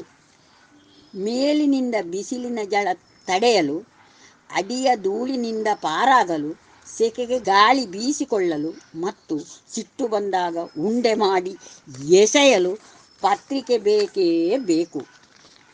ಕ್ರೀಡಾಂಗಣಗಳಲ್ಲಿ ಕ್ರಿಕೆಟು, ವಾಲಿಬಾಲು, ಫುಟ್ಬಾಲ್ ಪಂದ್ಯಗಳು, ಆಟೋಟ ಸ್ಪರ್ಧೆಗಳು ನಡೆಯುವಾಗ ಕೂಡ ಇದು ಮಲ್ಟಿಪರ್ಪಸ್ ಸಾಧನವಾಗಿ ಬಳಕೆಯಾಗುತ್ತದೆ. ಪ್ರತಿಭಟನೆ, ಪ್ರತಿಕೃತಿ ದಹನಾದಿ ಸಂದರ್ಭಗಳಲ್ಲಿ ಪತ್ರಿಕೆಗಳಿಗೆ ಸುಗ್ಗಿ. ಪತ್ರಿಕೆ ಉತ್ತಮವಾದ ಮಾನರಕ್ಷಕ. ಆಕಸ್ಮಿಕವಾಗಿ ಮೇಲಿನಿಂದ ಪಕ್ಷಿಗಳು ಹಿಕ್ಕೆ ಹಾಕಿದರೆ, ಬಸ್ಸಿನಲ್ಲಿ ಮುಂದಿನ ಸೀಟಿನವರು ವಾಂತಿ ಮಾಡಿದರೆ, ಮಳೆಗಾಲದಲ್ಲಿ ವಾಹನಗಳು ಕೆಸರು ಎರಚಿದರೆ ಒರೆಸಿಕೊಳ್ಳಲು ಪತ್ರಿಕೆ ಸಹಕಾರಿ. ಅಂಗಿ ಬಟ್ಟೆ ಹರಿದಾಗ, ಗುಬ್ಬಿ ಕಿತ್ತು ಹೋದಾಗ ಪತ್ರಿಕೆ ಅಡ್ಡ ಹಿಡಿದು ಮಾನ ಉಳಿಸಿಕೊಳ್ಳಬಹುದು. ಹಳೆ ಮನೆಗಳಲ್ಲಿ ವಿರೂಪ, ಬಿರುಕು ಉಂಟಾದಾಗ ಮುಚ್ಚಲು ಪೇಪರು ಸಹಕಾರಿ. ಪಾದರಕ್ಷೆಗಳು ಕಿತ್ತು ಹೋದಾಗ ಅವನ್ನು ಚಮ್ಮಾರನಲ್ಲಿಗೆ ಒಯ್ಯಲು ಬಳಸಬಹುದು. ಹೆಂಗಸರು ಬೆಂಕಿ ಉರಿಸಲು ಪೇಪರ್ ಉಪಯೋಗಿಸುವುದುಂಟು. ದಿನಪತ್ರಿಕೆಗಳನ್ನು ಸರಿಗೆಯಲ್ಲಿ ತೂಗು ಹಾಕಿ ಅಥವಾ ಸಲಿಕೆ ಪ್ರೇಮುಗಳಿಗೆ ಅಂಟಿಸಿ ಮನೆಯೊಳಗೆ ತಾತ್ಕಾಲಿಕ ಕೊಠಡಿಗಳನ್ನು ಮಾಡಿಕೊಳ್ಳಲು ಸಾಧ್ಯ. ತೀರಾ ಹಳೆಯ ಪೀಠೋಪಕರಣಗಳಿಂದಾಗುವ ಮುಜುಗರ ತಪ್ಪಿಸಲು ಪತ್ರಿಕೆ ಸಹಕಾರಿ. ನೋಡಿ ಪತ್ರಿಕೆಯಿಂದ ಏನೆಲ್ಲ ಉಪಯೋಗವಿದೆ? ಬರೆದ ಕತೆ ನನಗಂತೂ ಖುಷಿ ಆಯ್ತು ಅಕ್ಕ.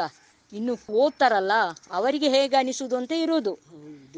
ಅದಕ್ಕೆ ನಾನು ನಿಮ್ಮ ಹತ್ರ ಹೇಳಿದ್ದು ಮೊನ್ನೆ. ಯಾಕೆಂತ ಹೇಳಿದ್ರೆ ನಾವು ಹೂದೋಟದ ಸ್ಪರ್ಧೆಗೆಲ್ಲ ಸೇರುವುದು ಬೇಡ. ನಮ್ಮ ಹೂದೋಟದಲ್ಲಿ ಹೂವಿಗಿಂತ ಹೆಚ್ಚು ಹುಲ್ಲೇ ಇರುವುದು. ನಾನು ನಿಮ್ಮಲ್ಲಿಯೂ ಗಮನಿಸಿದ್ದೇನೆ. ನಿಮ್ಮ ತಾವರೆ ಕೊಳ ಉಂಟಲ್ಲ? ಅದರಲ್ಲಿ ನೂಸಿ ನುಸಿಯ ಮೊಟ್ಟೆ ಮತ್ತೆ ತರಗೆಲೆ ಕೊಳ್ತದ್ದು ಇದೇ ಕಾಣುದು ನನಗೆ. ನಿಮ್ಮ ತಾವರೆ ಅದು ಕೊಳವೇನೇ ಗೊತ್ತಾಗುದಿಲ್ಲ ನನಗೆ ಅದಕ್ಕೆ ನಾನು ಹೇಳಿದ್ ತರಿಗೆ ಇದೇ ಒಳ್ಳೇದು ಅಂತ ಹೇಳಿ. ನಾವಿನ್ನು ಹಾಗೆ ನಾಳೆಯಿಂದ ಪತ್ರಿಕೆ ಫಲಿತಾಂಶದ ಕಡೆಗೆ ನೋಡ್ತಾ ಇರುವಾಗ್ದ ಕತ್ತಲಾಗ್ತಾ ಬಂತು. ಇನ್ನು ಮನೆಗೆ ಹೋಗುವನ ಅಂತ ಇದುವರೆಗೆ ಶ್ರೀಮತಿ ಭಾಗ್ಯಲಕ್ಷ್ಮಿ ಅರ್ತಿಕಜೆ ಹಾಗೂ ಹೇಮಾವತಿ ಬಿಂಬಟ್ ಅವರಿಂದ ಹರಟೆಯೊಂದಿಗೆ ಕಥೆಯನ್ನ ಕೇಳಿದರೆ.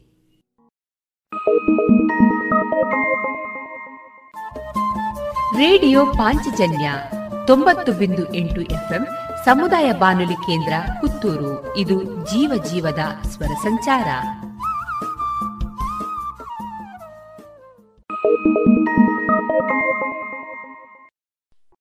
ಇನ್ನೀಗ ವಿಶ್ವರೂಪ ಅವರಿಂದ ಕವನವನ್ನ ಕೇಳೋಣ. ನನ್ನ ಕವನದ ಶೀರ್ಷಿಕೆ ಶುಭ್ರಾಂಶು ಸಖಿ. ಶುಭ್ರಾಂಶು ಸಖಿ, ನಿನ್ನ ಹಸ್ತದ ವಟಪತ್ರದಿ, ಆ ಅಭ್ರಪುಷ್ಪದ ಮುಕುಂದನು ಆಡುತ್ತ ಪಾಡುತ್ತಾ ರಾರಾಜಿಸುವಾಗ ಮತ್ತೆ ಕೆಲಜ್ಜೆ ನಿನ್ನ ಹಸ್ತದ ವಟಪತ್ರದಿ, ಆ ಅಭ್ರಪುಷ್ಪದ ಮುಕುಂದನು ಹಾಡುತ್ತಾ ಪಾಡುತ್ತಾ ರಾರಾಜಿಸುವಾಗ ಮತ್ತೇಕೆ ಲಜ್ಜೆ ನಿನ್ನ ಮುಂಗುರುಳ ಪನ್ನೀರೆ? ಆ ಅಬ್ಜನಿಗೆ ಚುಮುಕಿಸಿ ಸ್ವಾಗತ ಹೇಳಿರುವಾಗ, ಮತ್ತೇಕೆ ಹುಬ್ಬುಗಂಟು, ನಿನ್ನ ಮುಂಗುರುಳ ಪನ್ನೀರೆ?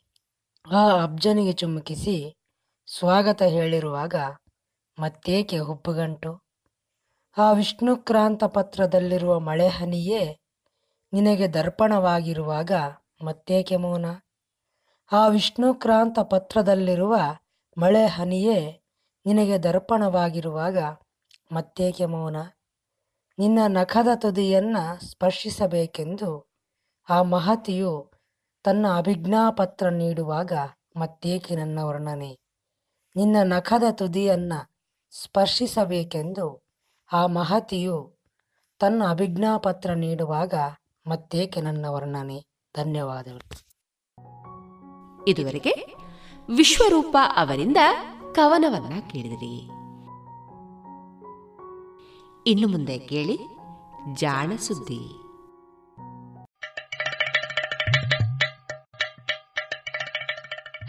ಕೇಳು ಕೇಳು ಕೇಳು ಜಾಣ ಜಾಣ ಸುದ್ದಿಯ ಕೇಳು ಕೇಳು ಕೇಳು ಜಾಣ.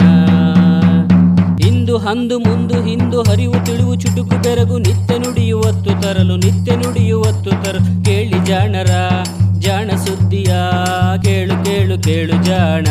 ಜಾಣ ಸುದ್ದಿಯ, ಕೇಳು ಕೇಳು ಕೇಳು ಜಾಣ. ಕಥಾ ಸಮಯ.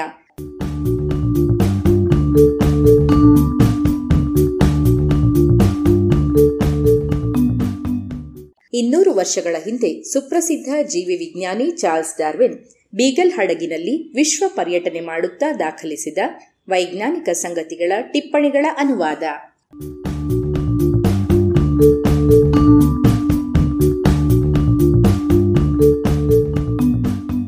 ಬೀಗಲ್ ಸಾಹಸಯಾನ.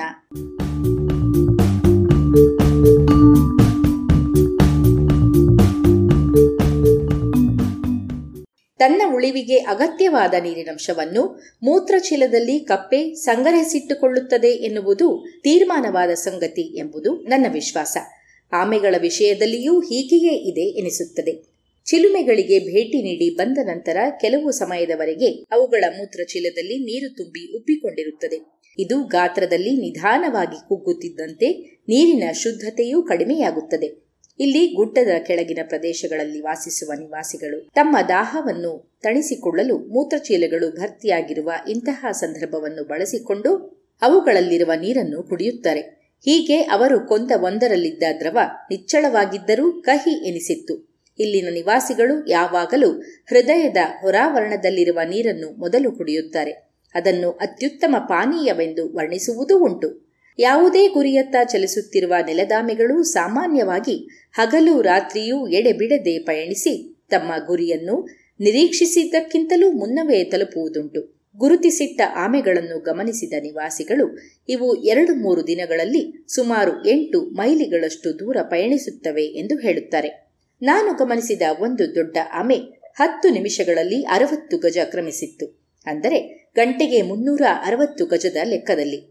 ನಡು ನಡುವೆ ಆಹಾರ ತಿನ್ನಲು ಸ್ವಲ್ಪ ಬಿಡುವು ಕೊಟ್ಟರೂ ದಿನವೊಂದಕ್ಕೆ ನಾಲ್ಕು ಕಿಲೋಮೀಟರ್ ನಡೆಯಬಲ್ಲುದಾಗಿತ್ತು. ಸಂತಾನೋತ್ಪತ್ತಿಯ ಕಾಲದಲ್ಲಿ ಗಂಡು ಹೆಣ್ಣು ಕೂಡುವಾಗ ಗಂಡು ಗೊಗ್ಗರ ಧ್ವನಿಯಲ್ಲಿ ಗುಟುರು ಹಾಕುತ್ತದೆ. ಇದನ್ನು ನೂರು ಗಜ ದೂರದಿಂದಲೂ ಕೇಳಬಹುದಂತೆ. ಹೆಣ್ಣು ಸದ್ದು ಮಾಡುವುದೇ ಇಲ್ಲ. ಈ ಸಮಯದಲ್ಲಿ ಗಂಡಷ್ಟೇ ಸದ್ದು ಮಾಡುವುದರಿಂದ ಈ ಸದ್ದನ್ನು ಕೇಳಿದವರಿಗೆ ಎರಡು ಆಮೆಗಳು ಒಟ್ಟಿಗಿವೆ ಎನ್ನುವುದು ಗೊತ್ತಾಗಿಬಿಡುತ್ತದೆ.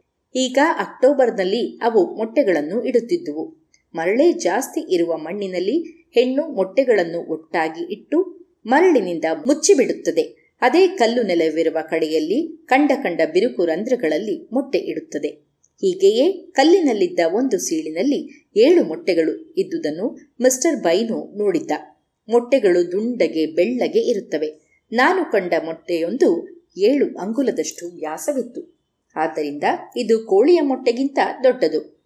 ಮೊಟ್ಟೆ ಹೊಡೆದು ಹೊರಬಂದ ಮರಿ ಆಮೆಗಳಲ್ಲಿ ಬಹಳಷ್ಟು ಅಲ್ಲಿ ಶವತಿನಿ ರಣಹದ್ದಿಗೆ ಆಹಾರವಾಗಿ ಬಿಡುತ್ತವೆ. ಮುದಿ ಆಮೆಗಳು ಸಾಮಾನ್ಯವಾಗಿ ಕಡಿದಾದ ಪ್ರಪಾತಗಳಿಂದ ಕೆಳಗೆ ಬಿದ್ದೋ ಬೇರೆ ಅಪಘಾತಗಳಿಂದ ಸಾಯುವುದೇ ಹೆಚ್ಚು. ಹೀಗೆ ಕಾರಣವಿಲ್ಲದೆಯೇ ಸಹಜವಾಗಿ ಸತ್ತ ಯಾವುದೇ ಆಮೆಯನ್ನು ತಾವು ಕಂಡೇ ಇಲ್ಲವೆಂದು ನಿವಾಸಿಗಳು ಹಲವರು ಹೇಳಿದರು. ಆಮೆಗಳು ಕಿವುಡು ಎನ್ನುವುದು ಇಲ್ಲಿನ ನಿವಾಸಿಗಳ ದೃಢನಂಬಿಕೆ. ನಿಜಕ್ಕೂ ತಮ್ಮ ಹಿಂದೆ ಯಾರಾದರೂ ಬರುತ್ತಿರುವ ಸದ್ದು ಇವುಗಳಿಗೆ ಕೇಳಿಸುವುದೇ ಇಲ್ಲ.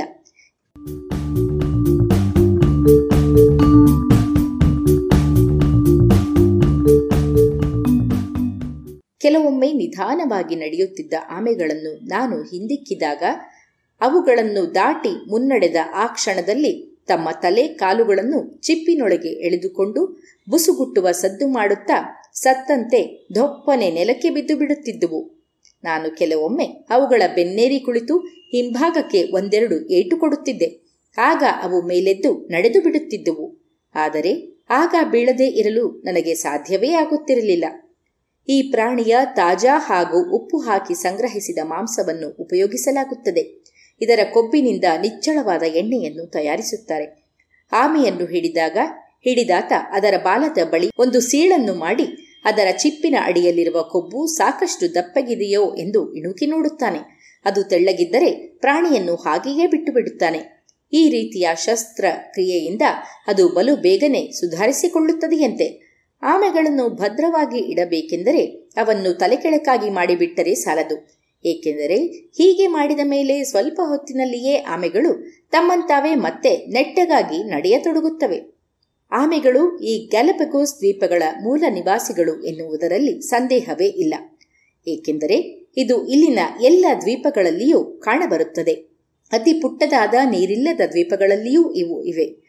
ಒಂದು ವೇಳೆ ಇದು ಬೇರೆಲ್ಲಿಂದಲೋ ಬಂದ ಪ್ರಭೇದವಾಗಿದ್ದರೆ ಹೀಗೆ ಆಗುವುದು ಸಾಧ್ಯವಿರಲಿಲ್ಲ.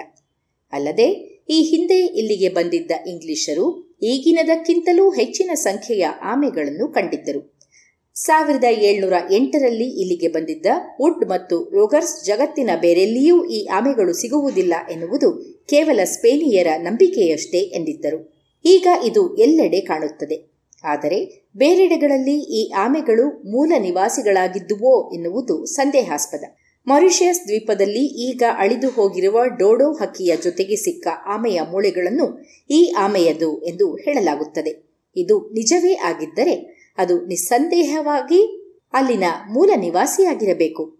ಆದರೆ ಮಿಸ್ಟರ್ ಬಿಬ್ರಾನ್ ಅದು ಬೇರೆಯದೇ ಪ್ರಭೇದವಾಗಿತ್ತು ಎಂದು ಹೇಳಿದ್ದಾನೆ. ಈಗ ಅಲ್ಲಿ ವಾಸಿಸುವ ಆಮೆಗಳು ಬೇರೆ ಪ್ರಭೇದಗಳವೇ. ಆಂಬ್ಲಿರಿಂಕಸ್ ಎನ್ನುವ ಒಂದು ವಿಶಿಷ್ಟ ಹಲ್ಲಿಯ ಕುಲ ಈ ದ್ವೀಪ ಸಮೂಹಕ್ಕಷ್ಟೇ ಸೀಮಿತವಾಗಿದೆ. ಇದರಲ್ಲಿ ಎರಡು ಪ್ರಭೇದಗಳಿವೆ.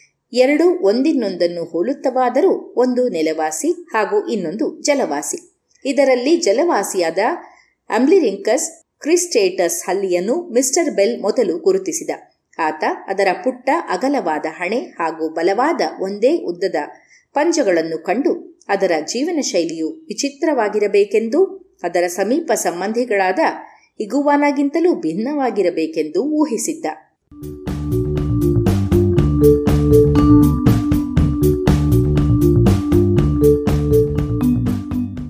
ಇದು ಇಲ್ಲಿನ ಎಲ್ಲ ದ್ವೀಪಗಳಲ್ಲಿಯೂ ಸಾಮಾನ್ಯ. ಕಲ್ಲು ಬಂಡೆಗಳಿರುವ ಕಡಲ ತೀರದಲ್ಲಿ ವಾಸಿಸುವ ಇದನ್ನು ಕಾಣುವುದು ಕಷ್ಟ. ನನಗಂತೂ ಕಡಲ ತೀರದಲ್ಲಿ ಹತ್ತು ಗಜ ಹತ್ತಿರದಲ್ಲಿಯೂ ಒಂದು ಸಿಗಲಿಲ್ಲ. ಅತಿ ಕೊಳೆಗಪ್ಪು ಬಣ್ಣದ ಇದು ನೋಡಲು ಬಹು ಅಸಹ್ಯಕರವಾದ ಜೀವಿ. ಪೆದ್ದು ಹಾಗೂ ಬಲು ನಿಧಾನವಾಗಿ ಚಲಿಸುವ ಪ್ರಾಣಿ. ಚೆನ್ನಾಗಿ ಬೆಳೆದ ಪ್ರಾಣಿಯು ಸಾಮಾನ್ಯವಾಗಿ ಒಂದು ಗಜ ಉದ್ದ ಇರಬಹುದು. ನಾಲ್ಕು ಅಡಿ ಉದ್ದದವುಗಳೂ ಇವೆ. ಒಂದು ದೊಡ್ಡ ಹಲ್ಲಿ ಸುಮಾರು ಇಪ್ಪತ್ತು ಪೌಂಡ್ ಭಾರವಿತ್ತು. ಆಲ್ಬೆಮಾರ್ಲೆ ದ್ವೀಪದಲ್ಲಿ ಇವು ಬೇರೆಡೆಗಿಂತಲೂ ಹೆಚ್ಚು ದೊಡ್ಡದಾಗಿ ಬೆಳೆಯುವಂತೆ ತೋರಿತು. ಇವುಗಳ ಬಾಲಗಳ ಬದಿ ಚಪ್ಪಟೆಯಾಗಿತ್ತು. ಎಲ್ಲ ಪಾದಗಳಲ್ಲಿಯೂ ಸ್ವಲ್ಪ ಜಲಪಾದಗಳಿದ್ದುವು. ಸುಮಾರು ಇನ್ನೂರು ಗಜ ದೂರದಿಂದಲೇ ಇವು ಸಮುದ್ರದಲ್ಲಿ ಈಜಾಡುತ್ತಿರುವುದನ್ನು ಕಾಣಬಹುದು.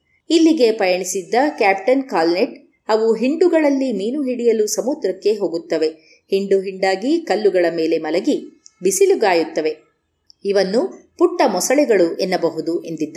ಆದರೆ ಇವು ಕೇವಲ ಮೀನುಗಳನ್ನಷ್ಟೇ ತಿಂದು ಬದುಕುತ್ತವೆಂದು ತಿಳಿಯಬಾರದು. ನೀರಿನಲ್ಲಿದ್ದಾಗ ಇದು ಹಾವಿನಷ್ಟೇ ಸಲೀಸಾಗಿ, ರಭಸವಾಗಿ ತನ್ನ ದೇಹ ಹಾಗೂ ಚಪ್ಪಟೆ ಬಾಲಗಳನ್ನು ಬೀಸುತ್ತಾ ಈಜಬಲ್ಲುದು. ಈಜುವಾಗ ಇದರ ಕಾಲುಗಳು ಸ್ಥಿರವಾಗಿ ಎರಡೂ ಬದಿಯಲ್ಲಿ ಜೋತಾಡುತ್ತಿರುತ್ತವೆ. ಒಬ್ಬ ನಾವಿಕ ನೀರಿನಲ್ಲಿ ಮುಳುಗಿಸಿ ಕೊಲ್ಲಲೆಂದು ಕಲ್ಲೊಂದನ್ನು ಕಟ್ಟಿ ನೀರಿಗೆ ಎಸೆದಿದ್ದ. ಆದರೆ ಒಂದು ಗಂಟೆಯ ನಂತರ ಆ ದಾರವನ್ನು ಮೇಲೆತ್ತಿದಾಗ ಹಲ್ಲಿ ಇನ್ನೂ ಜೀವಂತವಿತ್ತು. ಇವುಗಳ ಕಾಲು ಹಾಗೂ ಬಲವಾದ ಪಂಜಗಳು ಇಲ್ಲಿ ಎಲ್ಲ ತೀರಗಳಲ್ಲೂ ಇರುವ ಸೀಳುಬಿದ್ದ ಒರಟಾದ ಲಾವಾಶಿಲೆಗಳ ಮೇಲೆ ಓಡಾಡಲು ತಕ್ಕುದಾಗಿವೆ. ಇಂಥ ಎಡೆಗಳಲ್ಲಿ ಆರೇಳು ಈ ಅಸಹ್ಯವಾದ ಉರುಗಗಳು ಕರಿಕಲ್ಲಿನ ಮೇಲೆ, ಅಲೆಗಳು ಬಡಿಯುವಲ್ಲಿಂದ ಕೆಲವು ಅಡಿ ಮೇಲೆ ಬಿಸಿಲುಗಾಯುತ್ತಾ ಕೈಕಾಲುಗಳನ್ನು ಚಾಚಿಕೊಂಡು ಅಡ್ಡಲಾಗಿರುವುದನ್ನು ಕಾಣಬಹುದು.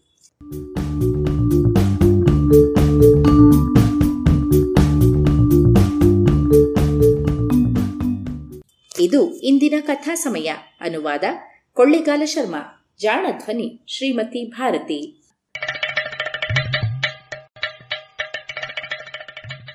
ಜಾಣ ಸುದ್ದಿಯ ಬಗ್ಗೆ ಸಲಹೆ, ಸಂದೇಹಗಳು ಇದ್ದಲ್ಲಿ ನೇರವಾಗಿ ಒಂಬತ್ತು ಎಂಟು ಎಂಟು ಆರು ಆರು ನಾಲ್ಕು ಸೊನ್ನೆ ಮೂರು ಎರಡು ಎಂಟು. ಈ ನಂಬರಿಗೆ ವಾಟ್ಸಪ್ ಮಾಡಿ, ಇಲ್ಲವೇ ಕರೆ ಮಾಡಿ.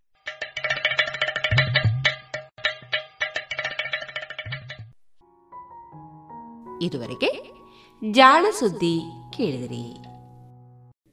ಇನ್ನೀಗ ಭಾವಗೀತೆಗಳು ಪ್ರಸಾರವಾಗಲಿದೆ.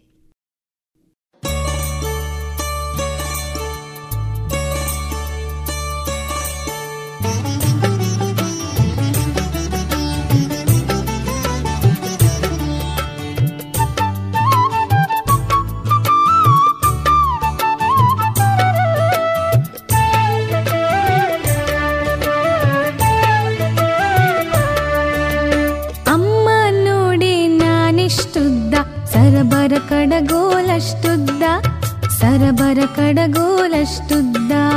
ಅಮ್ಮ ನೋಡಿ ನಾನಿಷ್ಟುದ್ದ, ಸರಬರ ಕಡಗೋಲಷ್ಟುದ್ದ ಸರಬರ ಕಡಗೋಲಷ್ಟುದ್ದ.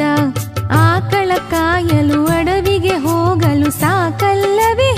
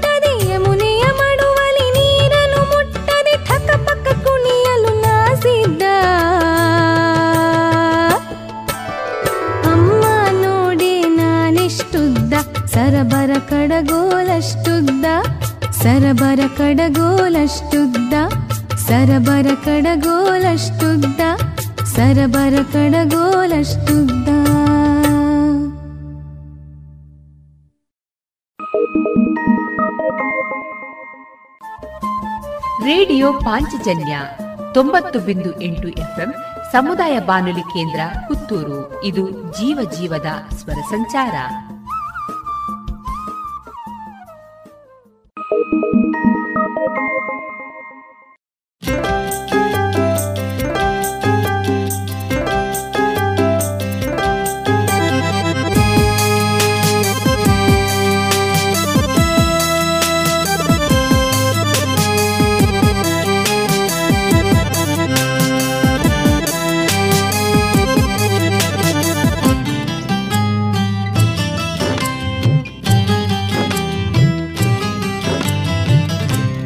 ಬಾಳೊಂದು ಹರಿವ ಹೊಳೆ, ಮನೆ ಹಾಯಿ ದೋಣಿ. ಬಾಳೊಂದು ಹರಿವ ಹೊಳೆ, ಮನೆ ಹಾಯಿ ದೋಣಿ. ದೂರ ತೀರವ ಸೇರೆ, ದೂರ ತೀರವ ಸೇರೆ, ಅದೇ ಅಭಯವಾಣಿ. ಬಾಳೊಂದು ಹರಿವ ಹೊಳೆ, ಮನೆ ಹಾಯಿ ದೋಣಿ. ಬಾಳೊಂದು ಹರಿವ ಹೊಳೆ.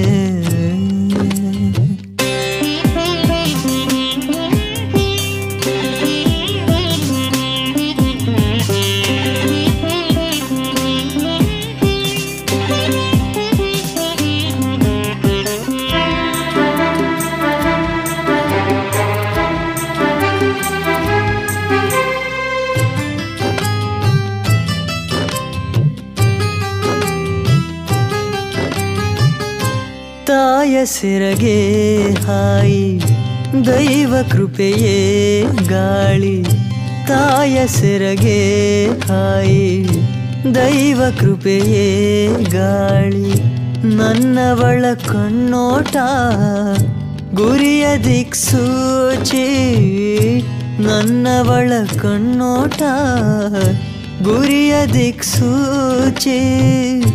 ಗುರಿಯ ದಿಕ್ಸೂಚಿ ಬಾಳೊಂದು ಹರಿವ ಹೊಳೆ ಮನೆ ಹಾಯಿ ದೋಣಿ ಬಾಳೊಂದು ಹರಿವ ಹೊಳೆ.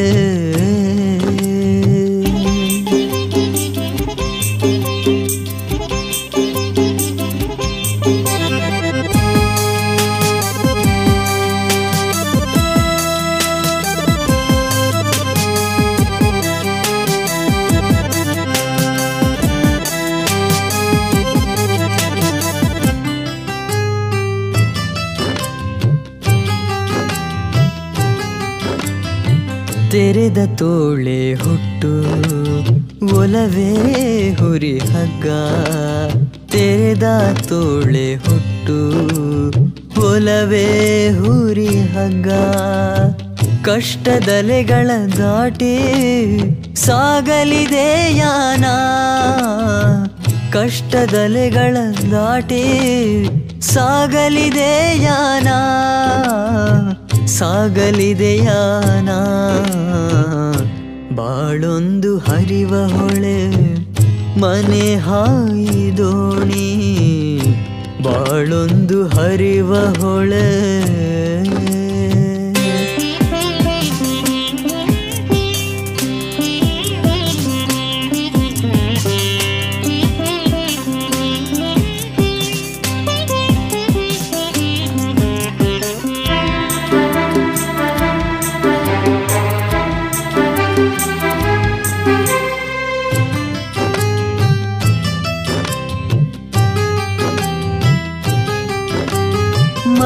ಬರಲಿ, ಚಳಿ ಇರಲಿ, ಭಯವಿಲ್ಲ ನನಗೆ.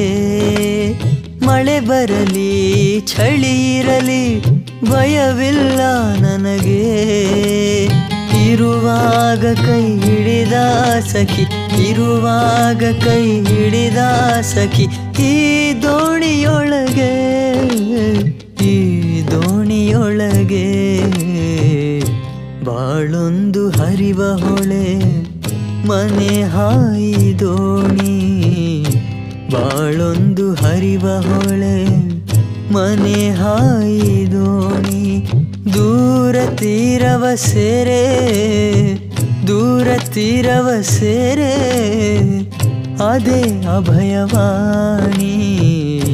ಬಾಳೊಂದು ಹರಿವ ಹೊಳೆ, ಮನೆ ಹಾಯಿ ದೋಣಿ ಬಾಳೊಂದು ಹರಿವ ಹೊಳೆ.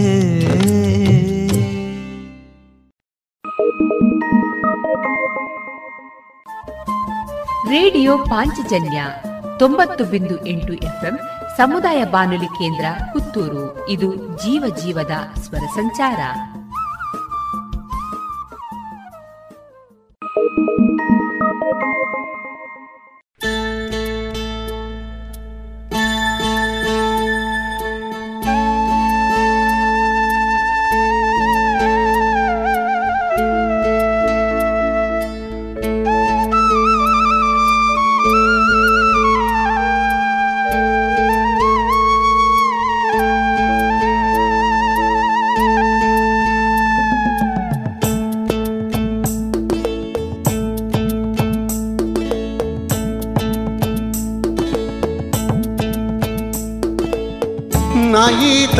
ಮ್ಯಾಲಿನ ಬುತ್ತಿ ಸಂಸಾರ ಒಲು ದುಸ್ಸಾರ.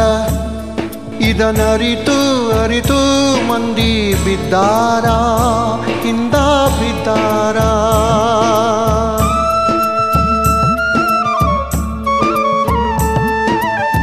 ನಾಯಿ ತಲಿ ಮ್ಯಾಲಿನ ಬುತ್ತಿ ಸಂಸಾರ ಒಲು ದುಸ್ಸಾರ.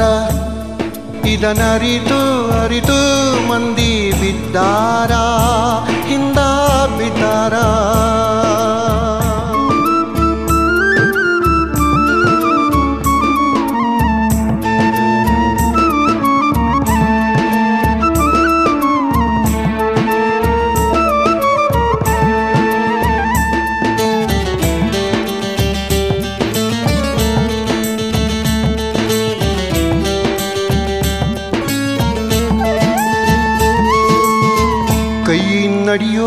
ಕಾಲ ಕೈಗೊಬ್ಬ ಕಾಲ್ಗೊಬ್ಬ ಕೈ ನಡೆಯೋ ಕಾಲ ಕೈಗೊಬ್ಬ ಕಾಲ್ಗೊಬ್ಬ ಕೈ ಸೋತ ಕಾಲಕ್ಕೆ ಬಿಡ್ತಾರೋ, ಕೈಯ ಬಿಡ್ತಾರೋ.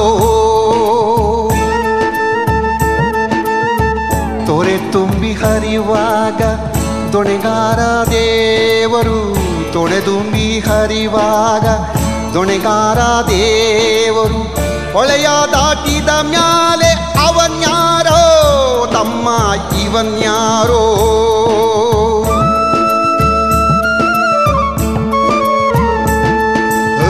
ನಾಯಿ ತಲೆ ಮ್ಯಾಲಿನ ಬುತ್ತಿ ಸಂಸಾರ ಬಲು ದುಸ್ಸಾರ. ಇದನರಿತು ಅರಿತು ಮಂದಿ ಬಿದ್ದಾರ? ಇಂದ ಬಿದ್ದಾರ?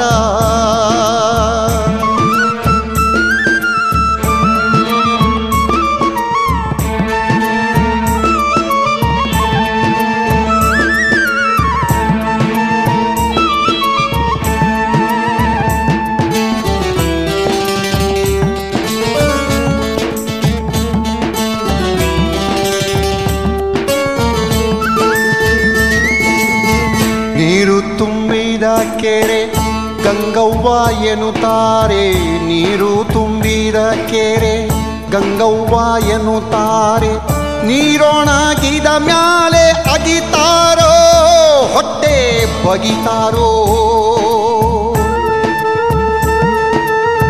ಜೀವ ಇರೋ ತನಕ ಮಾನವಮಾನ ಜೀವ ಇರೋ ತನಕ ಮಾನವಮಾನ ಸತ್ತ ಮ್ಯಾಲೆ ಹೊಗಿತಾರೋ ತಮ್ಮ ಹುಗಿತಾರೋ?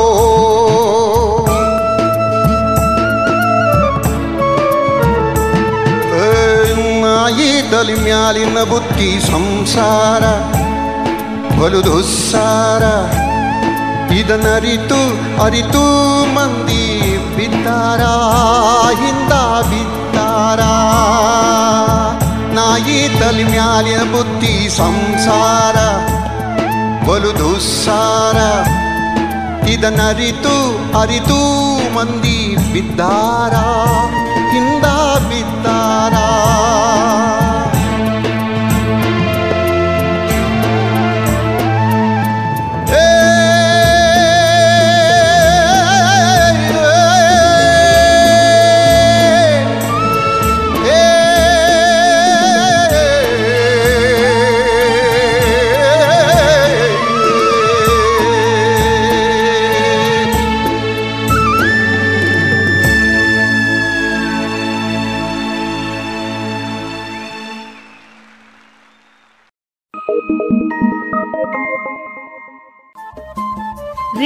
ಪಾಂಚಜನ್ಯ ತೊಂಬತ್ತು ಬಿಂದು ಎಂಟು ಎಫ್ಎಂ ಸಮುದಾಯ ಬಾನುಲಿ ಕೇಂದ್ರ ಪುತ್ತೂರು. ಇದು ಜೀವ ಜೀವದ ಸ್ವರ ಸಂಚಾರ.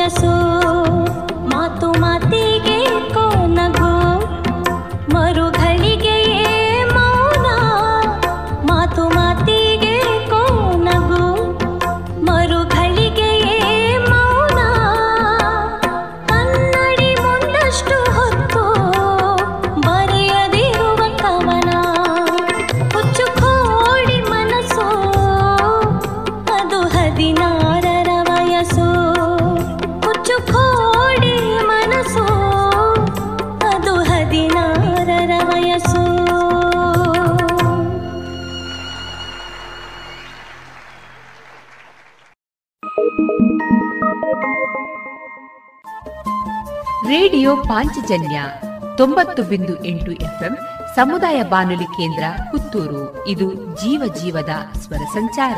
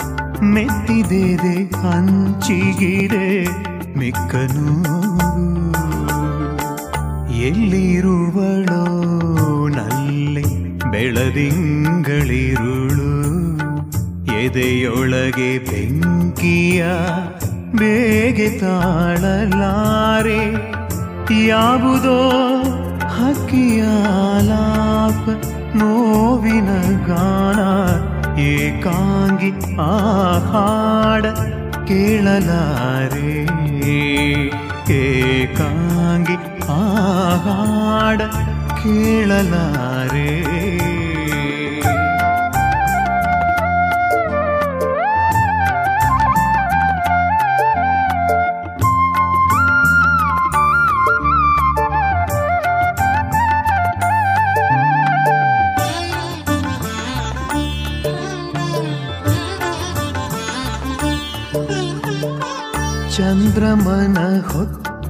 ಹೊತ್ತ ಗಿಡ ನನ್ನ ಪ್ರಿಯತಮೆ ಅವಳ ನಾನರಸೆ ಕಾರಿರುಳ ಕೇಶರಾಶಿ ಚಂದ್ರಮನ ಹೊತ್ತ ಗಿಡ ನನ್ನ ಪ್ರಿಯತಮೆ ಅವಳ ನಾನರಸೆ ಕಾರಿರುಳ ಕೇಶರಾಶಿ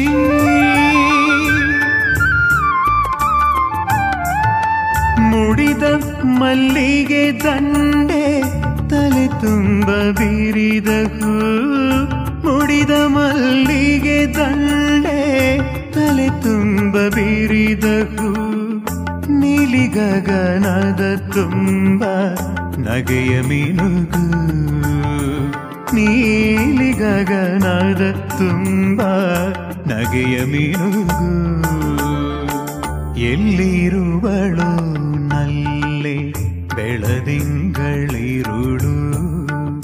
ಎದೆಯೊಳಗೆ ಬೆಂಕಿಯ ಬೇಗೆ ತಾಳಲಾರೆ, ಎಲ್ಲಿರುವಳು ನಲ್ಲೆ ಬೆಳದಿಂಗಳಿರುಳು.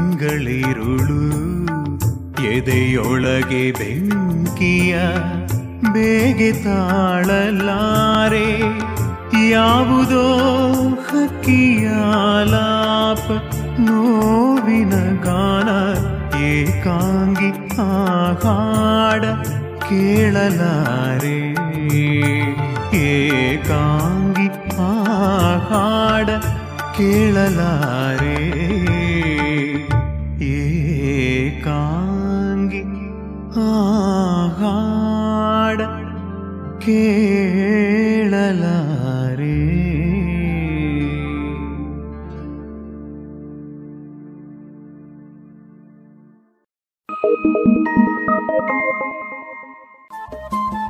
ರೇಡಿಯೋ ಪಾಂಚಜನ್ಯ ತೊಂಬತ್ತು ಬಿಂದು ಎಂಟು ಎಫ್ಎಂ ಸಮುದಾಯ ಬಾನುಲಿ ಕೇಂದ್ರ ಪುತ್ತೂರು. ಇದು ಜೀವ ಜೀವದ ಸ್ವರ ಸಂಚಾರ.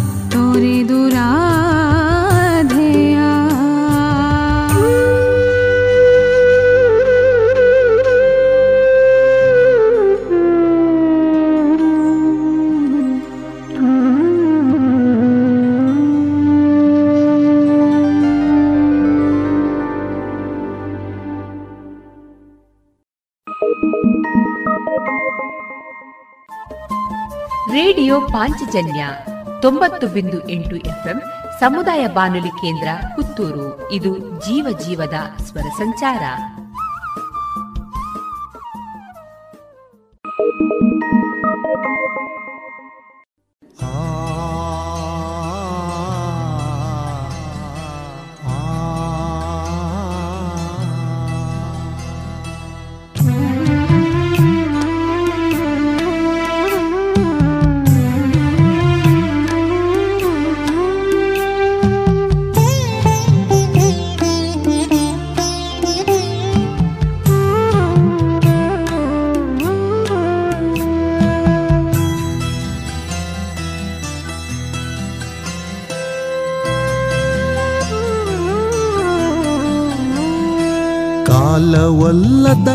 ಕಾಲದೋ ಮಳೆಯ ಸುರಿಸುತ್ತಿವೆ, ಮೂಡಗಳ ಅಣಕಿಸುತ್ತ ನಿನ್ನ ಕಣ್ಣು.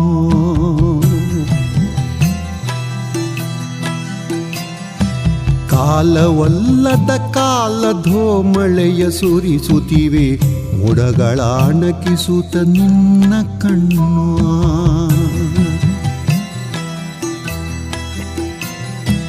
ಮನೆಯೊಳಗೆ ಇದ್ದರು ಮಳೆಯಲ್ಲಿ ತೋಯುತಿಹೇ ಮನೆಯೊಳಗೆ ಇದ್ದರು ಮಳೆಯಲ್ಲಿ ತೋಯುತಿಹೆ ನಿಟ್ಟಿಸುತ್ತ ತೆರೆದಿರುವ ಬಾಗಿಲಮ್ಮ.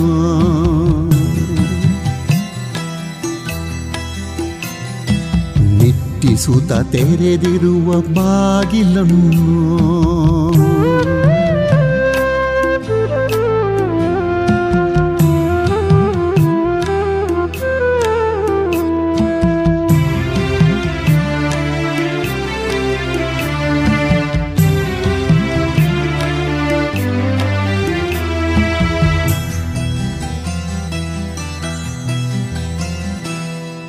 ಮೋಡ ಮುಸುಕಿದ್ದ ಇರುಳು ಆಗಸದ ತಾರೆಗಳು ಕಾಣದಾಗಿವೆ ಮೇಲೆ ಬಾನಿನಲ್ಲಿ. ಮೋಡ ಮುಸುಕಿದ ಇರುಳು ಆಗಸದ ತಾರೆಗಳು ಕಾಣದಾಗಿವೆ ಮೇಲೆ ಬಾನಿನಲ್ಲಿ. ಮೋಡ ಮುಸುಕಿದ್ದರು, ಮಳೆ ಸುರಿಯುತ್ತಿದ್ದರು.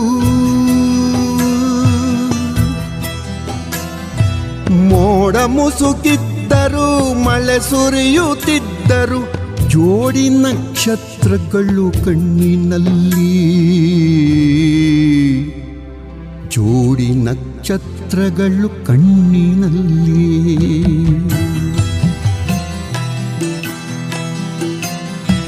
ಕಾಲವಲ್ಲದ ಕಾಲದೋ ಮಳೆಯ ಸುರಿಸುತ್ತಿವೆ ಮೋಡಗಳ ಅಣಕಿಸುತ್ತ ನಿನ್ನ ಕಣ್ಣು.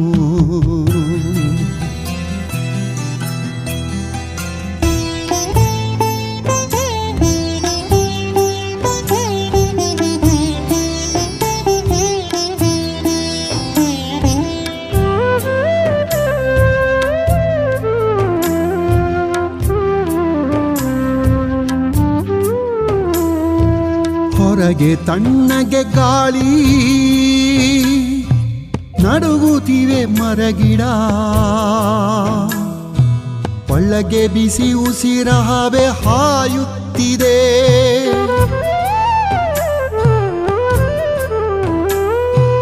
ಹೊರಗೆ ತಣ್ಣಗೆ ಗಾಳಿ ನಡುಗುತ್ತಿವೆ ಮರಗಿಡ. ಒಳ್ಳಗೆ ಬಿಸಿ ಉಸಿರಹವೆ ಹಾಯುತ್ತಿದೆ. ಕಂಬನಿಯ ತನಿ ಮಳೆಗೆ ನೆಂದ ಮಾತಿನ ಹಕ್ಕಿ ತುಟಿ ಅಂಚಿನಲ್ಲಿ ತೊಪ್ಪ ತೋಯುತ್ತಿದೆ. ತುಟಿ ಅಂಚಿನಲ್ಲಿ ತೊಪ್ಪ ತೋಯುತ್ತಿದೆ.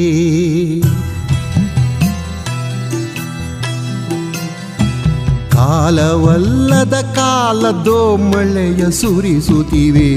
ಮುಡಗಳ ಅಣಕಿಸುತ್ತ ನಿನ್ನ ಕಣ್ಣು.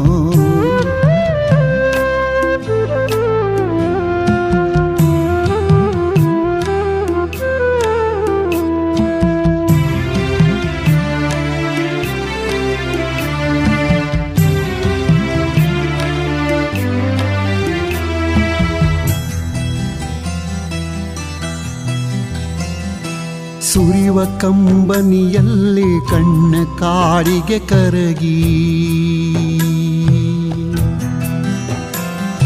ಸುರಿವ ಕಂಬನಿಯಲ್ಲಿ ಕಣ್ಣ ಕಾಡಿಗೆ ಕರಗಿ. ಕೆನ್ನೆ ಸರಪಳಿಯನ್ನು ಬರೆಯುತ್ತಿದೆ. ಮಾಮರದ ಮೇಲೊಂದು ಕೂಯಂಬ ಕೋಗಿಲೆ ಕೂಗು ಬಾಗಿಲವರೆಗೂ ಹಾಯುತ್ತಿದೆ. ಕೂಗು ಬಾಗಿಲವರೆಗೂ ಹಾಯುತ್ತಿದೆ.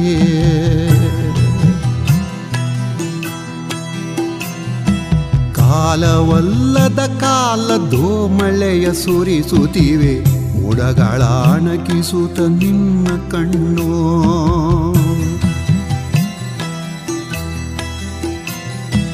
ಕಾಲವಲ್ಲದ ಕಾಲದೋ ಮಳೆಯ ಸುರಿಸುತ್ತಿವೆ. ಮೋಡಗಳ ಅಣಕಿಸುತ್ತ ನಿನ್ನ ಕಣ್ಣು.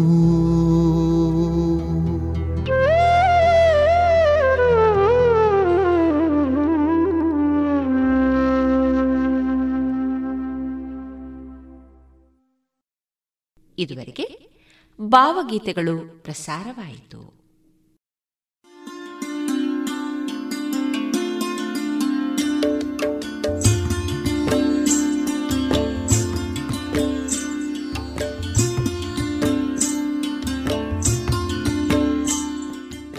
ರೇಡಿಯೋ ಪಾಂಚಜನ್ಯ ಸಮುದಾಯ ಬಾನುಲಿ ಕೇಂದ್ರದಿಂದ ನಿಮ್ಮ ಕಾರ್ಯಕ್ರಮಗಳು ಪ್ರಸಾರವಾಗಬೇಕೆ? ಹಾಗಿದ್ದರೆ ನಮ್ಮನ್ನು ಸಂಪರ್ಕಿಸಿ. ನಮ್ಮ ದೂರವಾಣಿ ಸಂಖ್ಯೆ ಸೊನ್ನೆ ಎಂಟು ಎರಡು ಐದು ಒಂದು, ಎರಡು ಒಂಬತ್ತು ಎಂಟು ನಾಲ್ಕು ಒಂಬತ್ತು ಒಂಬತ್ತು.